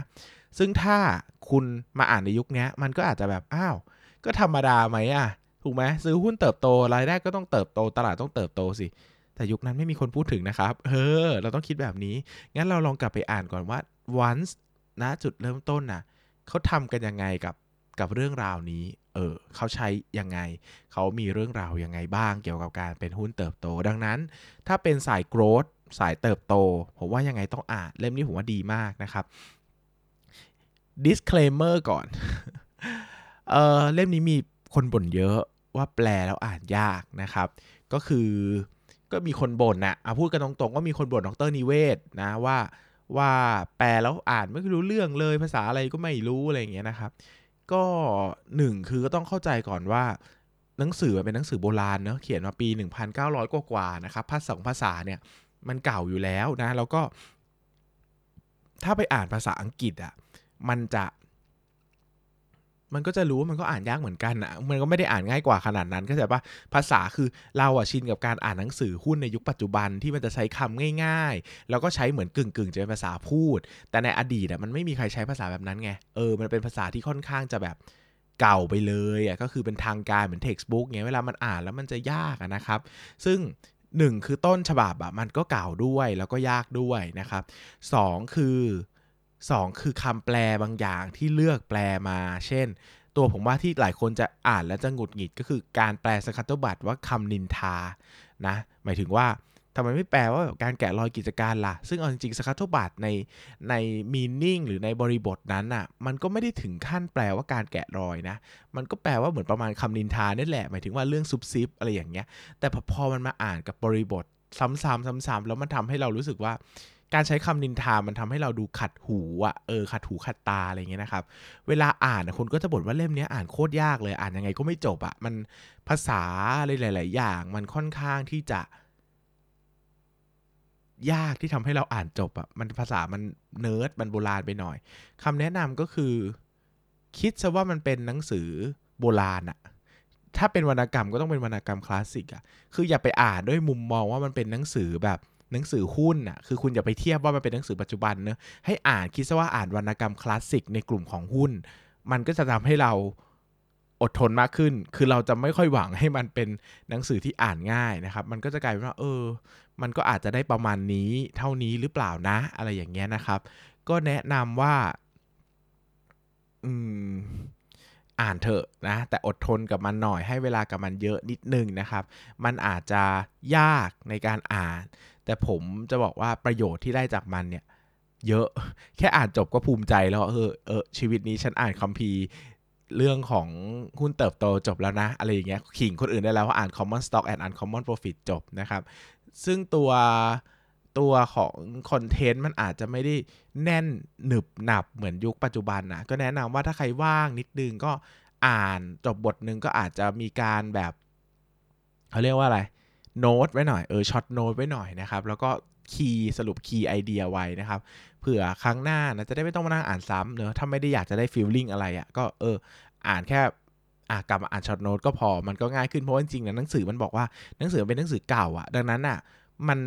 สมัยก่อนมันจะมีความเยินเยอะมันจะมีการบรรยายคำอธิบาย หรือการใส่ย่อหน้าการโอ้โหมันจะยาวเป็นพืชเลย มันจะไม่เหมือนปัจจุบันที่มันจะเขียนยามเขียนย่อหน้าสั้น ๆ พอรู้ว่าคนเนี่ยมีแบบ เขาเรียกว่าอะไรล่ะสมาธิสั้นและอะไรเงี้ยเขาก็จะเขียนแบบยาวๆ ยาวเฟื้อยอะไรเงี้ยนะครับก็เป็นธรรมดานะครับเป็นธรรมดาเพราะว่าหนังสือมันเกิดยุคนู้นนะไม่ได้เกิดยุคนี้มันเกือบเกือบๆจะร้อยปีแล้วมั้งหนังสือเล่มเนี้ยนะครับก็ก็ฝากไว้แล้วกันว่าเออเป็นอีกเล่มหนึ่งที่ดี ถ้าคิดจะเป็นนักลงทุนเล่มนี้ผมว่าก็เป็นเล่มที่ไม่ควรพลาดจริงๆนะครับโดยเฉพาะนักลงทุนหุ้นเติบโต เล่มที่สิบ The Essential P. หนังสือดีที่ผมไม่เห็นด้วยบางประเด็น วันนี้เนี่ยเป็นหนังสืออีกเล่มหนึ่งที่ผมตื่นเต้นมากตอนที่มันออก เออ ผมชอบชื่อเรื่องมากแล้วก็ ซื้อมาอ่านเร็วมากจำได้ว่าลงลงแบบร้านหนังสือได้ไม่กี่วันนะผมก็อ่านจบแล้วอะคือซื้อรีบไปถอแบบตั้งใจไปซื้อมา แล้วก็อ่านอ่านอ่านอ่านสักวัน 2 วันก็จบแหละนะครับ แล้วก็จริง ๆ แล้วหนังสือเล่มนี้มีคอนเซปต์หลาย ๆ อย่างที่ดีนะ แต่ผมไม่ค่อยได้แนะนำให้ใครฟัง เพราะว่ามันมีบางอย่างบางประเด็นที่ผมไม่เห็นด้วยกับหนังสือนี้อย่างมาก พอไม่เห็นด้วยกับหนังสือนี้อย่างมากเนี่ย มันทำให้ผมไม่กล้าแนะนำใคร เพราะว่าเวลาจะแนะนำเนี่ยมันต้องต้องบอก เขาเรียกว่ายังไงอะขีดเส้นใต้ เออ มันต้องมีการการขีดเส้นใต้ก่อนว่า ไม่เห็นด้วยตรงไหนดังนั้นเวลาแนะนำเนี่ยมันจะยาก เพราะว่า มันต้องมีการบอกด้วยบอกรายละเอียดด้วยนะครับ ดังนั้นเนี่ยก็มีพอดแคสต์แล้วเนอะก็มาบอกในพอดแคสต์นั่นแหละนะเผื่อใครอยากมาฟังนะครับ ก็จะได้ฟังเลยว่าเฮ้ยคุณจะซื้อเรื่องนี้มาอ่านนะ ผมอยากคอมเมนต์ตรงนี้ เออ ผมอยากคอมเมนต์ตรงนี้ ที่เหลือคุณอ่าน ส่วนที่คอมเมนต์นะคุณลองอ่านดู แล้วคุณมาเทียบกับสิ่งที่ผมพูดนะครับ ว่ามันจริงหรือไม่อย่างไรใด ๆ นะครับ หนังสือเล่มนี้ชื่อว่า The Essential PE นะครับ หรือว่าเจาะแก่น PE วิธีเลือกหุ้นที่ได้ผลเกินคาดนะครับ เขียนโดยคุณคีตแอนเดอร์สัน แปลโดยคุณสุภศักดิ์จุลสอนนะครับ หนังสือเล่มนี้พูดเอาเอาหลักการง่ายๆนะครับเขาก็จะพูดว่า PE คนมีค่าเป็นเท่าไหร่ อืม แค่นี้เลย ซึ่งดีมากนะ ถ้าพูด in case คือเล่มนี้ดีมากนะครับเพราะว่ามันเป็นคำถามยอดนิยมมาก ๆ ที่คนชอบตั้งคำถามเนาะแต่ มันกลายเป็นว่าพอมาทำเป็นหนังสือแล้วนะครับ มันได้รับความนิยมน้อยกว่าคาดในในอันนี้ในความคิดผมนะ เพราะผมเห็นมันอยู่ on on shelf ไม่นานนะครับ ซึ่งจริง ๆ แล้วเนี่ยหนังสือเล่มนี้ดีนะ ถ้าพูดโดยเนื้อนะครับดีนะ เพราะมันจะพูดถึงโอเคอะมีตั้งแต่ประวัติของ PE นะครับ PE คำนวณอย่างไร PE ใช้อย่างไรนะครับ แล้วก็ดูเรื่องที่ เกี่ยวข้องกับ PE เยอะๆ เช่น ทฤษฎี VI นะครับ ทฤษฎีประสาททฤษฎีตลาดมีประสิทธิภาพ หรือว่า CAPM นะครับ Capital Asset Pricing Model นะครับ แล้วก็พูดถึงโมเดล three factor ของ Pharma Reference นะครับ แล้วก็พูดถึง ส่วนต่างๆ ที่ส่งผลต่อ PE นะครับเขาก็แล้วหลังจากนั้นก็มีการพูดถึงการเลือกใช้ PE พัฒนา PE อัตราส่วน PEG นะครับ ก็โคตรครบเรื่อง PE เลยนะครับ รวมไปถึงสุดท้ายเนี่ย อันนี้ชอบมากก็จะมีการพูดถึง PE ในแง่มุมของนักลงทุนคนต่างๆ เช่นเบนแกรแฮมพูดถึง PE อย่างไร 8.5 บวกบาบาบลานะครับ โจเอลกรีนแบลตต์พูดถึง PE อย่างไรนะครับ โจเซฟพิโอทรอสกี้พูดถึง PE อย่างไร ซึ่งภาพรวมแล้วดีมากนะครับ ภาพรวมเราเป็นหนังสือที่สนุกนะครับ แต่แต่เสียงเสียงเสียงเอ่ยมาก ก็จริงๆแล้วเนี่ยสิ่งที่ผมอ่านแล้วเอ๊ะมากหนังสือเล่มนี้ก็คือว่าหนังสือเล่มนี้เขาพูดว่า PE อะหลักๆเนาะก็อาจจะเกี่ยวข้องกับ 4 อย่างด้วยกัน ก็อันนี้ถ้าอ่าประมาณนี้นะครับ ก็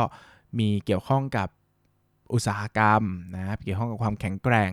นะครับ เกี่ยวข้องกับการเติบโต แล้วก็เกี่ยวข้องกับ PE ในอดีตอะไรประมาณนี้นะคร่าวๆ ก็เห็นด้วยนะ เพราะผมก็คิดว่าสี่เกี่ยวข้องกับ4อันนี้แหละนะครับ แต่มันมีข้อหนึ่งที่ผมมาอ่านแล้วมันไม่เห็นด้วยนะครับ ไม่เห็นด้วยก็คือ ตัวเขาบอกว่า PE อันนี้ขึ้นกับการเติบโต แต่เขาใช้การเติบโตในอดีต เออ ผมบอกว่า PE ปัจจุบันสำหรับผมมันคือการเติบโตในอนาคต ไม่ใช่ในอดีตนะครับ เช่นมีหุ้นหนึ่งอะโตมา 40%ทุกปีอะเออ แต่ปีหน้าจะขาดทุนแน่ๆ คิดว่าปีนี้ PE เขาจะดูจากการเติบโตปีที่แล้วหรือการเติบโตปีหน้า ซึ่งมันดูปีหน้านะ ถูกไหมเออ มันดูปีหน้าทางนั้นนะครับ มันหนึ่งคือหนึ่งผมเป็นนักลงทุนที่ไม่เคยดูการเติบโตในอดีตมา valuation เลย เพราะว่าใช้เป็นคร่าวๆได้ แต่ไม่ใช่ว่า โอ้โหอะไรเล่มนี้มันจะใช้การคำนวณแบบใช้แบบจริงจังอะนะ ซึ่งมันก็ทำให้ ผมไม่เห็นด้วยนะครับผมคิดว่าต้องเป็นอนาคตแต่เข้าใจได้ว่าหนังสือเล่มนี้เขาไม่ได้สอนคำนวณ growth ในอนาคต เพราะมันยากมากนะ คุณต้องเข้าใจเรื่อง financial projection นะครับ เข้าใจเรื่องการ valuation หุ้นอย่างละเอียดนะ ซึ่งมันพอมาทำเนี่ยมันทำไม่ได้ เขาก็เลยผ่านไปใช้ growth ในอดีต ซึ่งพอมันใช้ growth ในอดีตเนี่ยมันก็ ผมว่ามันก็ไม่แม่น เออผมว่ามันเป็นสำหรับผมคือมันใช้ไม่ได้ คือคอนเซปต์มันพอเข้าใจได้ แต่พอมันใช้จริงมันใช้ไม่ได้ ซึ่งตัวผมเนี่ยขัดแย้งเรื่องประเด็นนี้เยอะพอขัดแย้งเรื่องประเด็นนี้เยอะเนี่ยผมไม่กล้าแนะนำใครให้อ่านเล่มนี้ทั้งที่เป็นหนังสือที่ดีมาก ที่พูดถึงเรื่อง valuation ได้อย่างละเอียดทั้งเล่มเลยนะ มี valuation อย่างเดียวแล้วก็มี PE อย่างเดียวโดยไม่มีอย่างอื่นเลย PE ล้วนๆเลยนะครับ แต่พอมันมันไปขัดคอนเซปต์กับผมเรื่องการเติบโตในอนาคตเนี่ยนะมันก็ทำให้ผมแบบ ไม่ค่อย buy idea เท่าไหร่กับหนังสือเล่มนี้นะครับ หรือว่าถ้าใครจะอ่านเนี่ยผมก็จะมีคอมเมนต์ว่า เอ้ย ตรง growth เนี่ยดูเยอะๆนะ ว่าคำนวณเห็นด้วยหรือไม่ เออ ซึ่งก็ต้องบอกว่าเขาอาจจะถูกก็ได้ ผมอาจจะผิด เพราะว่าจริง ๆ แล้วเนี่ย มันก็ไม่ได้มีสูตรสำเร็จเนอะว่า growth ต้องมาจากไหน ทุกคนก็มีความคิดของตัวเองว่าต้องใช้ growth เท่าไหร่นะครับ รวมไปถึงคนที่ใช้ PEG นะน่าจะคนแรกของโลกก็คือ ใครนะเอ่อฟิลิปฟิลิป ฟิชเชอร์หรือว่าเดี๋ยวก่อนนะ เอ่อ น่าจะชื่ออะไรอะ ชื่ออะไรอะ คนนั้นอะ ที่หัวเถิกๆหน่อยอะ ชื่ออะไรนะ ที่เขียน One Up on Wall Street เอ่อเออเออ อยู่ดีๆก็ช็อตอะขออนุญาตค้นหาหน่อยนะนะครับ เป็นผู้เขียน One Up on Wall Street ชื่อปีเตอร์ลินช์เออถ้าจำไม่ผิดนะปีเตอร์ลินช์เป็นคนแรกของโลกที่ใช้ PEG อืมซึ่งปีเตอร์ลินส์เนี่ยเขาก็จะมีการสอนการคำนวณไว้ในเล่มนั่นแหละ ว่าหุ้นแบบนี้เติบโตเท่านี้ แต่ตอนที่เขาสอนน่ะเขาดันไม่ได้บอกไอ้เลขเติบโตที่เขาใช้มันคือการเติบโตไปในอนาคตหรือเติบโตในอดีต เขาบอกว่าถ้าโต 20%เออถ้าโตคือโตมาแล้วหรือว่าโตในอนาคต แต่ด้วยเซนส์มันใช้คำว่าถ้าโตแบบว่ามันน่าจะไม่ใช่ความแน่นอนในในปัจจุบันนะ น่าจะเป็นอนาคตมากกว่า ผมก็ยึดมาตลอดแล้วผมก็ไปทำต้องเล่าว่าผมมาทำพิสูจน์สมการคำนวณนู่นนี่นั่นนะก็แบบคำนวณแหละคำนวณแล้วก็ทำแบบเหมือนทำพิพิสูจน์สมการแล้วก็เข้าใจว่าทำไม PEG ต้องต่ำกว่าหนึ่ง ซึ่งไอ้สูตรสมการทั้งหลายทั้งหลายที่ผมทำเนี่ยมันเป็นการพิสูจน์ว่าต้องใช้ growth ในอนาคตนะ ไม่ใช่ growth ในปัจจุบันเออเพราะว่าถ้า growth ในปัจจุบันน่ะไม่ใช่ growth ในปัจจุไม่ใช่ growth ในอดีตเพราะ growth ในอดีตมันเอามาใช้คำนวณด้วยวิธีนี้แล้วมันจะไม่ได้ตัวเลขแบบที่ปีเตอร์ลินส์บอกว่า PEG ควรจะต่ำกว่าหนึ่งนะครับผมก็เลยยึดมั่นมาตลอดว่า growth ต้องเป็น growth ในอนาคตนะครับ ดังนั้นเนี่ยนะกลับมาซีสู่เล่มนี้ต่อ ถ้าคุณจะอ่านหนังสือเล่มนี้ผมแนะนำว่าอ่านได้อ่านได้หมดเลยนะครับ แต่อ่านแล้วจะต้องวิเคราะห์ต่อด้วย เออ หมายถึงว่าคุณจะต้องวิเคราะห์ต่อนิดนึงว่าสิ่งที่เขาพูดอะมันถูกหรือมันผิด ผมไม่อยากให้อ่านแบบเชื่อทั้งหมดนะครับ ซึ่งผมก็ไม่ได้บอกว่าสิ่งที่ผมพูดถูก แต่อย่างน้อยอะให้คนฟังอะได้ลองไป ไปได้คิดได้ตัดสินใจด้วยตัวเองก่อนว่า เอ้ย คุณคิดว่าอันเนี้ยไอเดียนี้เนี่ยมันถูกหรือมันผิดนะ ใช้การลมาสูตรก่อน ใช้การคิดตัดสินใจพิสูจน์ด้วยตัวเองก่อน ก่อนที่จะเชื่อมั่นอะไรสักอย่างหนึ่งนะครับ มันจะทำให้คุณเข้าใจมันได้มากขึ้นนะครับ เข้าใจมันได้มากขึ้น แล้วก็อาจจะเห็นภาพต่างๆ ได้ดีมากขึ้นด้วยสำหรับหนังสือเล่มนี้นะครับ ก็ ก็ถือว่าเป็นอีกเล่มหนึ่งที่ผมชอบนะ แต่ผมไม่ค่อยแนะนำให้ใครอ่านเลยอะ่ะเพราะว่ามันมีข้อแม้เยอะ คือผมไม่สามารถแนะนำได้ชื่อเดียวจบใช่ไหมถ้าเป็นเล่มอื่นเช่น อย่าง A Little Book of Valuation หรือว่า BI Guidebook นะครับ หรือว่า One Up on Wall Street อย่างเงี้ย มันสามารถอธิบายแนะนำแล้วคุณก็ไปอ่านได้เลย แต่เพราะถ้าผมบอก ถ้าผมแนะนำ The uh, The Essential PE เนี่ย ผมต้องมีคอมเมนต์ด้วยว่า เฮ้ย ตรงไหนที่ผมไม่เห็นด้วยกับหนังสือเล่มนี้นะ อะไรอย่างเงี้ย ซึ่งมันทำให้ มันทำให้ผมจำเป็นจะต้อง ตอบยาวนะครับผมก็เลยคิดว่าเออบางทีมาถามสั้นๆอะเขาก็ไม่ได้อยากฟังคำตอบยาวๆหรอกอะไรอย่างเงี้ยแต่วันนี้มันเป็นพอดแคสต์เนอะคนที่ฟังก็คงอยากได้อะไรยาวๆแหละผมก็เลยอธิบายให้ฟังว่าเฮ้ยคุณอ่านเล่มนี้ให้จบแล้วฟังพอดแคสต์ผมประกอบด้วย แล้วเห็นด้วยไม่เห็นด้วยยังไงก็ก็มาคุยกันนะครับ มาถามมาถามไทยกันได้นะครับ แต่ผมคิดว่าโดยภาพรวมแล้วเล่มนี้เป็นเล่มที่มีประโยชน์มากนะครับ แล้วก็ใช้งานได้หลายส่วนเลยแหละนะครับ แต่ก็จะติดประเด็นอย่างที่ผมบอกนะครับ ยังไงเนี่ยแนะนำว่าลองซื้อมาอ่านกันนะฮะ ซึ่งปัจจุบันเนี่ย น่าจะหายากเหมือนกันนะ ไม่รู้เหมือนกันเพราะว่าหนังสือมันมันเก่าแล้วเดี๋ยวผมดู ปีที่พิมพ์มา 2017 เออปีนี้มัน 3 ปีแล้วอะนะครับ แล้วมันก็น่าจะออกหลุดจากท้องตลาดไปแล้วนะครับหมายถึงว่าผมเช็คตามร้านหนังสือมันก็ไม่ค่อยมีขาย ยังไงอาจจะต้องติดต่อที่เพจสำนักพิมพ์หรือว่าเว็บไซต์สำนักพิมพ์นะครับ ก็สำนักพิมพ์วิงวิงวิงมีเดียนะครับวิงที่แปลว่าปีกนะครับ ก็เป็นหนังสือเออสำนักพิมพ์เกี่ยวกับหุ้น หลาย ๆ หลาย ๆ ตัวหลาย ๆ อันนะครับ ก็ยังไงก็ก็ลองชวนไปหาอ่านดูนะครับ แต่ก็ติดเรื่องโกรธนะ ผมบอกแค่นี้นะครับ ก็เชิญชวนทุกคนไปด้วยกันนะครับ เล่มที่ 11 ตีแตกหุ้นรายอุตสาหกรรม แนะนำสำหรับมือใหม่ ก็ชวนทุกคนมาอ่านหนังสือเกี่ยวกับการลงทุนอีกครั้งหนึ่งนะครับ ซึ่งหนังสือเล่มนี้ต้องบอกว่าเป็นหนังสือที่ผมชอบ เรียกว่าชอบเลยนะ แล้วก็เป็นหนังสือที่ผมเริ่มต้นอ่าน ตอนที่ผมเริ่มต้นลงทุนใหม่ๆ แล้วก็รู้สึกว่าเป็นหนังสือเล่มหนึ่งที่ให้ความรู้มาก ๆ อีกเล่มหนึ่งคือเวลาอ่านหนังสือการลงทุนเนี่ยนะครับ มันก็จะมีความรู้สึกว่า เฮ้ย เรื่องนี้รู้อยู่แล้ว เฮ้ย เรื่องนี้ยังไม่รู้เลยอะไรเงี้ยนะครับ ซึ่งหนังสือเล่มนี้เป็นหนังสือเล่มหนึ่งที่ผมอ่านแล้วมีเรื่องที่ผมยังไม่รู้เยอะ นะครับ ซึ่งต้องย้ำก่อนว่าผมอ่านตั้งแต่ตอนที่ผมลงทุนประมาณ 1 ปีแรกนะครับ ดังนั้นเนี่ยมันก็ให้อะไรผมมาเยอะแยะมากมายนะครับ ซึ่งผมไม่ได้ย้อนกลับไปอ่านอีกเท่าไหร่ เพราะว่าเข้าใจว่าเนื้อหาเนี่ยค่อนข้างจะเบสิกนะครับ แล้วก็ง่ายๆอยู่สักหน่อยนะครับ แต่สำหรับนักลงทุนที่เป็นมือใหม่แล้วที่อยากจะลงทุนในพื้นฐานอย่างจริงจังเนี่ยผมว่าเล่มนี้มีประโยชน์มากนะครับ เนื่องจาก มันเล่าเรื่องสำคัญแบบง่ายๆนะครับ หนังสือเล่มนี้เนี่ยชื่อว่าตีแตกหุ้นรายอุตสาหกรรม ซึ่งเขียนโดยมิสเตอร์บูนะครับซึ่งแปลว่ากระทิงนะฮะ ซึ่งคุณมิสเตอร์บูเนี่ยก็เขียนหนังสืออีกอีกหลายเล่มนะฮะที่ผมก็อ่านแล้วก็ชอบเหมือนกันนะครับจำได้แน่ๆเล่มหนึ่งเลยเนี่ยที่คุณมิสเตอร์บูเขียนแน่ๆเนี่ยก็คือเศรษฐศาสตร์กับการลงทุนอะไรประมาณนี้สอนเรื่องพื้นฐานทางด้านเศรษฐศาสตร์กับการลงทุนนะครับ ซึ่งเป็นอีกเล่มหนึ่งที่ผมชอบมาก ๆ เหมือนกัน คือเราอ่านหนังสือเศรษฐศาสตร์มาเยอะ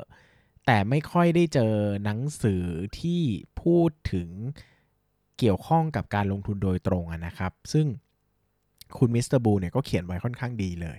นะครับกลับมาที่ตีแตกหุ้นรายอุตสาหกรรมนะครับหนังสือเล่มนี้เนี่ยว่าด้วยการวิเคราะห์เจาะลึก ลงไปในหุ้นแต่ละอุตสาหกรรมโดยเฉพาะนะครับ ซึ่งต้องเล่าก่อนว่ามันไม่ได้เล่าโดยละเอียดลึกขนาดนั้นนะครับ ใครอ่านหนังสือของตลาดหลักทรัพย์แห่งประเทศไทยเนี่ยมันจะมีซีรีส์วิเคราะห์หุ้นรายอุตสาหกรรม เช่นเเล่มนี้ก็จะเป็นธนาคาร เล่มนี้เป็นรับเหมาก่อสร้างนะครับ เล่มนี้เป็นบริการอะไรเงี้ยนะครับ มันก็จะแยกกันออกไป ซึ่งอันนั้นเนี่ยมันจะลงลึกลงละเอียดมากๆนะครับ ซึ่ง ตัวตีแตกหุ้นรายอุตสาหกรรมเนี่ยมันจะไม่ได้เล่าลึกขนาดนั้น มันจะค่อนข้างเล่าโดยพื้นฐานเล่าแบบง่าย ๆ หน่อยนะครับ แต่โดยส่วนตัวเนี่ยผมรู้สึกว่าเล่มนี้มีประโยชน์เนื่องจากมันไม่ได้เล่ายากมากนัก มันทำให้คนเนี่ยเข้าใจเก็ตไอเดียได้ง่าย เข้าใจได้ง่ายนะครับ แล้วก็นำไปใช้ได้ง่าย เนื้อหาเนี่ยก็มีหลายอุตสาหกรรมมาก ๆ ตั้งแต่การวิเคราะห์หุ้นกลุ่มพลังงาน และสินค้าโภคภัณฑ์นะครับ กลุ่มธนาคารพาณิชย์ กลุ่มสื่อสารโทรคมนาคม กลุ่มค้าปลีกนะครับ กลุ่มอสังหาริมทรัพย์ วัสดุก่อสร้าง และรับเหมาก่อสร้าง กลุ่มนิคมอุตสาหกรรม และกองทุนรวมอสังหาริมทรัพย์ กลุ่มนอนแบงค์นะครับ กลุ่มสื่อและบันเทิง กลุ่มโรงพยาบาล กลุ่มเทคโนโลยี กลุ่มขนส่งและโรงแรม กลุ่มอาหารและเกษตร กลุ่มการผลิตยานยนต์ชิ้นส่วนอิเล็กทรอนิกส์นะครับ แล้วก็จะมีกรณีศึกษาหุ้นท็อป 5 ประเภท หุ้นท็อปฮิต 5 ประเภทนะครับ อย่างยกตัวอย่างง่ายๆนะครับ อย่างหุ้นกลุ่ม commerce นะครับหรือว่าค้าปลีกเนี่ยเขาก็จะมีพูดถึงตัวแปรหลาย ๆ ตัวที่เป็นตัวสำคัญนะครับ เช่น same store sale growth นะครับหรืออัตราการเติบโตจากสาขาเดิมอย่างเงี้ยนะครับ ก็มีการพูดถึงซึ่งเป็น indicator ที่สำคัญมากสำหรับสำหรับนักลงทุนมือใหม่นะครับ ที่อาจจะไม่ค่อยรู้จักมาก่อน หรือว่าพูดถึงการขยายสาขาใหม่เป็นต้นนะครับ หรืออย่างหุ้นกลุ่มโรงแรมอย่างเงี้ยก็มีการพูดถึงเรื่องของ capacity นะครับพูดถึง r e p a r หรือว่ารายได้เฉลี่ยต่อห้องของโรงแรมที่มีนะครับ ซึ่งทั้งหมดทั้งมวลเนี่ยมันจะไปเชื่อมโยงกับเรื่องของ lead indicator ได้หลายอย่างมากนะครับ เนื่องจากตัวเนื้อหาพื้นฐานเหล่านี้แหละ เป็นเนื้อหาที่ค่อนข้างจะสำคัญเวลาไปใช้ในการทำ financial projection หรือว่าไปใช้ในการประเมินมูลค่าหุ้นจริงๆนะครับ หนังสือเล่มนี้เลยเนี่ยจึงกลายเป็นหนังสือที่มีประโยชน์แบบไม่น่าเชื่อนะฮะหลายคนอ่านปกแล้วจะรู้สึกว่าโอ้โหแบบปกมันดูเด็กน้อยมากนะครับแล้วชื่อคนเขียนเนี่ยก็ต้องยอมรับว่าไม่ได้เป็น big name ในวงการนี้นะครับหมายถึงว่าเราก็ยังไม่รู้ว่าตัวมิสเตอร์บูเนี่ยเป็นใครกันแน่นะครับสำหรับผมนะแต่ผมรู้สึกว่าเฮ้ยโดยภาพรวมแล้วหนังสือเล่มนี้ให้ประโยชน์มากกว่าที่เราคิดหรือจินตนาการจากหน้าปกอะนะครับ เพราะว่าลึกเข้าไปข้างในเนี่ยมันมีประโยชน์หลาย ๆ อย่างมาก โดยเฉพาะมือใหม่ ๆ นะครับ ที่ผม พูดได้เลยว่าเล่มนี้เนี่ยปูพื้นฐานได้ค่อนข้างดีเลยนะครับ โดยเฉพาะคนที่ไม่เคยวิเคราะห์หุ้นรายอุตสาหกรรมแบบละเอียดมาก่อน หมายถึงว่าปกติอ่านหุ้นก็จะอ่านแต่อะก็จะดูโครงสร้างพื้นฐานทั่วไป เช่น ลักษณะกิจการนะครับกำไรนะครับงบดุล งบกระแสเงินสดนะครับ ก็คือดูแบบโครงสร้างพื้นฐานทั่วไปเลยหมายถึงว่า อ่านหุ้นไหนก็ดูแบบเดิมนะครับ วิเคราะห์แบบเดิม คิดแบบเดิมไม่ได้มีการมองหุ้นแต่ละกลุ่มตัวแต่ละประเภทแตกต่างกันออกไปนะครับ หนังสือเล่มนี้เนี่ยก็จะมีการพูดถึงลักษณะแต่ละประเภทที่แตกต่างออกไปอย่างชัดเจนเลยว่าเฮ้ยหุ้นกลุ่มนี้ต้องดูอะไรบ้างนะครับหุ้นกลุ่มนี้ต้องดูอะไรบ้าง รวมไปถึงมันจะมีการอธิบายหรือว่าการวิเคราะห์ลักษณะอุตสาหกรรมให้ด้วยนะครับว่าเฮ้ยกลุ่มไหนแข็งแกร่ง หรือกลุ่มไหนไม่แข็งแกร่งอย่างไรนะครับ เช่นแบบ หุ้นกลุ่มพลังงานและโภคภัณฑ์อย่างเงี้ยต้องมีข้อระวังอะไรบ้าง ที่เกี่ยวกับลักษณะความเป็นโภคภัณฑ์ของหุ้นกลุ่มนั้นๆ หรือว่าหุ้นบางกลุ่มนะฮะอย่างที่มันจะดูแข็งแกร่งขึ้นมาหน่อยว่าโอเค อย่างหุ้นโรงพยาบาลนะครับหุ้นค้าปลีกหุ้นโรงแรมทำไมมันถึงมีความน่าสนใจในประเทศนี้ในในตลาดหุ้นนี้นะครับ มันก็จะมีลักษณะที่ค่อนข้างจะบวกพื้นฐานการวิเคราะห์ ผสมกับการ ให้ไอเดียความแข็งแรงหรือความอ่อนแอของแต่ละอุตสาหกรรมด้วยนะครับสำหรับมือใหม่ที่ไม่เคยมีไอเดียใด ๆ ในการลงทุนแต่ละอุตสาหกรรมเลยเนี่ยการได้การได้ชื่อหุ้นในแต่ละกลุ่ม การได้ได้ลักษณะการวิเคราะห์นะครับ การได้ให้ภาพความแข็งแกร่งความอ่อนแอของแต่ละอุตสาหกรรมไปเนี่ยนะครับ มันจะให้ภาพโครงขึ้นมาในหัวเลยนะครับ ซึ่งต้องบอกก่อนว่าหนังสือเล่มนี้เนี่ยมันเขียนมาตั้งแต่ปี 2014 แล้วนะครับคือเขียนมานานมากนะครับ 6 ปีแล้วแหละนะดังนั้นการนำเล่มนี้ไปใช้เนี่ยมันก็จะมีจุดติดขัดหลาย ๆ จุดนะอย่างแรกที่ต้องทราบก็คือหุ้นที่พูดในกลุ่มเนี้ยนะครับ มันก็จะมีความเก่าหน่อยนะครับ มันก็จะนานแล้วแหละหุ้นใหม่ๆ บางตัวที่เพิ่งเข้ามาตลาด และโดดเด่นเราอาจจะไม่เห็นชื่ออย่างยกตัวอย่างเช่น หุ้นค้าปลีกอย่างเงี้ย ก็จะไม่มีการพูดถึงหุ้น CRC แน่ๆ เพราะว่า CRC ถือว่าเป็นค้าปลีกตัวใหญ่ในประเทศไทยเนาะ เพราะว่าเป็นหุ้นที่มี Market Cap ใหญ่ ถ้าเทียบกับอุตสาหกรรมแล้ว แต่เล่มนี้ก็จะไม่มีการพูดถึง เพราะว่ามันไม่ได้เข้าตลาดตอนที่เล่มนี้ออกมานะครับ หรือว่ากลุ่มอาหารเนี่ยจะไม่มีการพูดถึง AU อะถ้าพูดถึงปัจจุบันพูดถึงร้านอาหารเนี่ยใครๆก็ต้องพูดถึง AU แหละนะครับ เพราะว่ามันเป็น After You เนี่ยเป็นตัวอย่าง business model ที่ชัดเจนมากเกี่ยวกับร้านอาหาร แต่หนังสือเล่มนี้ก็จะไม่มีนะครับ มันก็จะเป็นการวิเคราะห์ที่ค่อนข้างจะ เก่าหน่อย ถ้าพูดกันจริงๆเนอะมันก็ 6 ปีแล้วนะครับ ซึ่งภาพรวมของอุตสาหกรรม หลายอุตสาหกรรมก็เปลี่ยนไปเยอะนะ ต้องพูดอย่างนี้นะครับ หลายอุตสาหกรรมที่แต่ก่อนเคยเป็น super stock ปัจจุบันอาจจะไม่ใช่แล้วก็ได้ ซึ่งเวลาเราไปอ่านเล่มนี้เนี่ยสิ่งหนึ่งนะครับที่เราจะได้ก็คือพื้นฐานความรู้ แต่อีกสิ่งหนึ่งที่เราจะต้องประยุกต์ใส่เข้าไปด้วยก็คือการมองมันในมุมมองของความเป็นปัจจุบัน เออใส่มุมมองปัจจุบันไปซิว่าปัจจุบันมันเป็นยังไงบ้างแล้วนะ งบการเงิน หรือว่าความแข็งแกร่งที่มันเคยมีอยู่ตอนที่เขาเขียนหนังสือเล่มนี้เนี่ยมันยังมีอยู่ไหมในปัจจุบันนะครับ ซึ่งเราเนี่ยสามารถวิเคราะห์ลงลึกเข้าไปด้วยตัวเองได้นะครับ ดังนั้นสรุปโดยภาพรวมแล้วนะครับ หนังสือตีแตกหุ้นรายอุตสาหกรรมของมิสเตอร์บูนะครับโดยสำนักพิมพ์ Dream and Passion นะครับตีพิมพ์ปี 2014 เนี่ยถือว่าเป็นหนังสือที่ดีสำหรับพื้นฐานนะฮะที่เป็นเหมาะสำหรับนักลงทุนมือใหม่ มีประสบการณ์การลงทุนสักไม่เกิน 1 ปีเนี่ยผมว่าอ่านหนังสือเล่มนี้เราจะได้อะไรเยอะมากย้ำว่าเยอะมากนะครับ เพราะว่ามันเป็นพื้นฐานที่นักลงทุนจะต้องรู้จริงๆอะ่ะแต่ถ้าคุณลงทุนในตลาดหุ้นมานานๆอยู่แล้ว คุณอ่านบทวิเคราะห์บ่อยๆ อ่าน พื้นฐานกิจการบ่อยๆเนี่ยมันจะได้รับการซึมซับมาเองจากแต่ละหุ้นที่เราอ่าน เราจะอ่านหุ้นนี้เราก็จะไปอ่านข้อมูลเพิ่มเติมแบบนู้นแบบนี้ใช่ไหมครับ มันก็จะสะสมมาเอง แต่สำหรับมือใหม่แล้วอะ การไปอ่านหนังสือเล่มนี้มันจะช่วยปูพื้นฐานได้อย่างรวดเร็วนะครับ แล้วก็จะให้ มุมมองที่ดีกับแต่ละอุตสาหกรรมโดยมองที่ดีไม่ได้หมายถึงว่า มุมมองเชิงโพสิทีฟนะครับ แต่หมายถึงว่าเป็นมุมมองที่มีประโยชน์ ซึ่งหนังสือที่พูดถึงการวิเคราะห์หุ้นรายอุตสาหกรรมจริง ๆ ในประเทศไทยเนี่ยมีน้อยนะ ต้องพูดอย่างนี้เลย แทบไม่มีเลยนะครับ ซึ่งหนังสือเล่มนี้ถือว่าเป็นหนึ่งในไม่กี่เล่มอะ่ะอาจจะใช้คำว่าเล่มเดียวก็ได้มั้งที่ดูครบที่สุดแล้ว เพราะว่าหนังสือเล่มอื่นมันก็จะกระจายกระจายหลายอุตสาหกรรม หรือไม่ก็จะโฟกัส หมายถึงว่าหนังสือเล่มอื่นอะมันก็จะโฟกัสไปเลยแค่อุตสาหกรรมเดียวเล่มหนึ่งอุตสาหกรรมเดียวเงี้ยซึ่งมันลึกก็จริงแต่มันไม่ได้ครบครันให้เลือกได้ขนาดนั้นนะครับหรือหนังสือบางเล่มมันก็แบบไม่ได้ดีอะถ้าพูดกันตรงๆอะนะมันก็บางทีก็ให้รายละเอียดไม่ลึกมากอะไรเงี้ยแต่เล่มนี้เนี่ยคือมันก็ให้รายละเอียดไม่ลึกหรอกนะพูดกันจริง ๆ แต่หมายถึงว่ามันก็ครบกว่า มันให้พอยต์ให้จุดที่ควรจะรู้อะครับ แต่บางเล่มมัน เอา5 6 ขีดหนึ่งมาแปะอย่างเงี้ยมันก็ไม่มีประโยชน์อะไรนะครับ ดังนั้นเนี่ยโดยภาพรวมแล้วผมคิดว่าหนังสือตีแตกหุ้นรายอุตสาหกรรมเนี่ยเป็นหนังสือที่นักลงทุนมือใหม่ควรจะอ่านเล่มหนึ่งเลยนะครับสำหรับวันนี้ก็ขอบคุณทุกคนมากเลยครับ สวัสดีครับ อย่าลืมกดติดตามลงทุนศาสตร์ในช่องทาง podcast player ที่คุณใช้ แล้วกลับมาปลุกความเป็นนักลงทุนกันใหม่ในลงทุนศาสตร์พอดแคสต์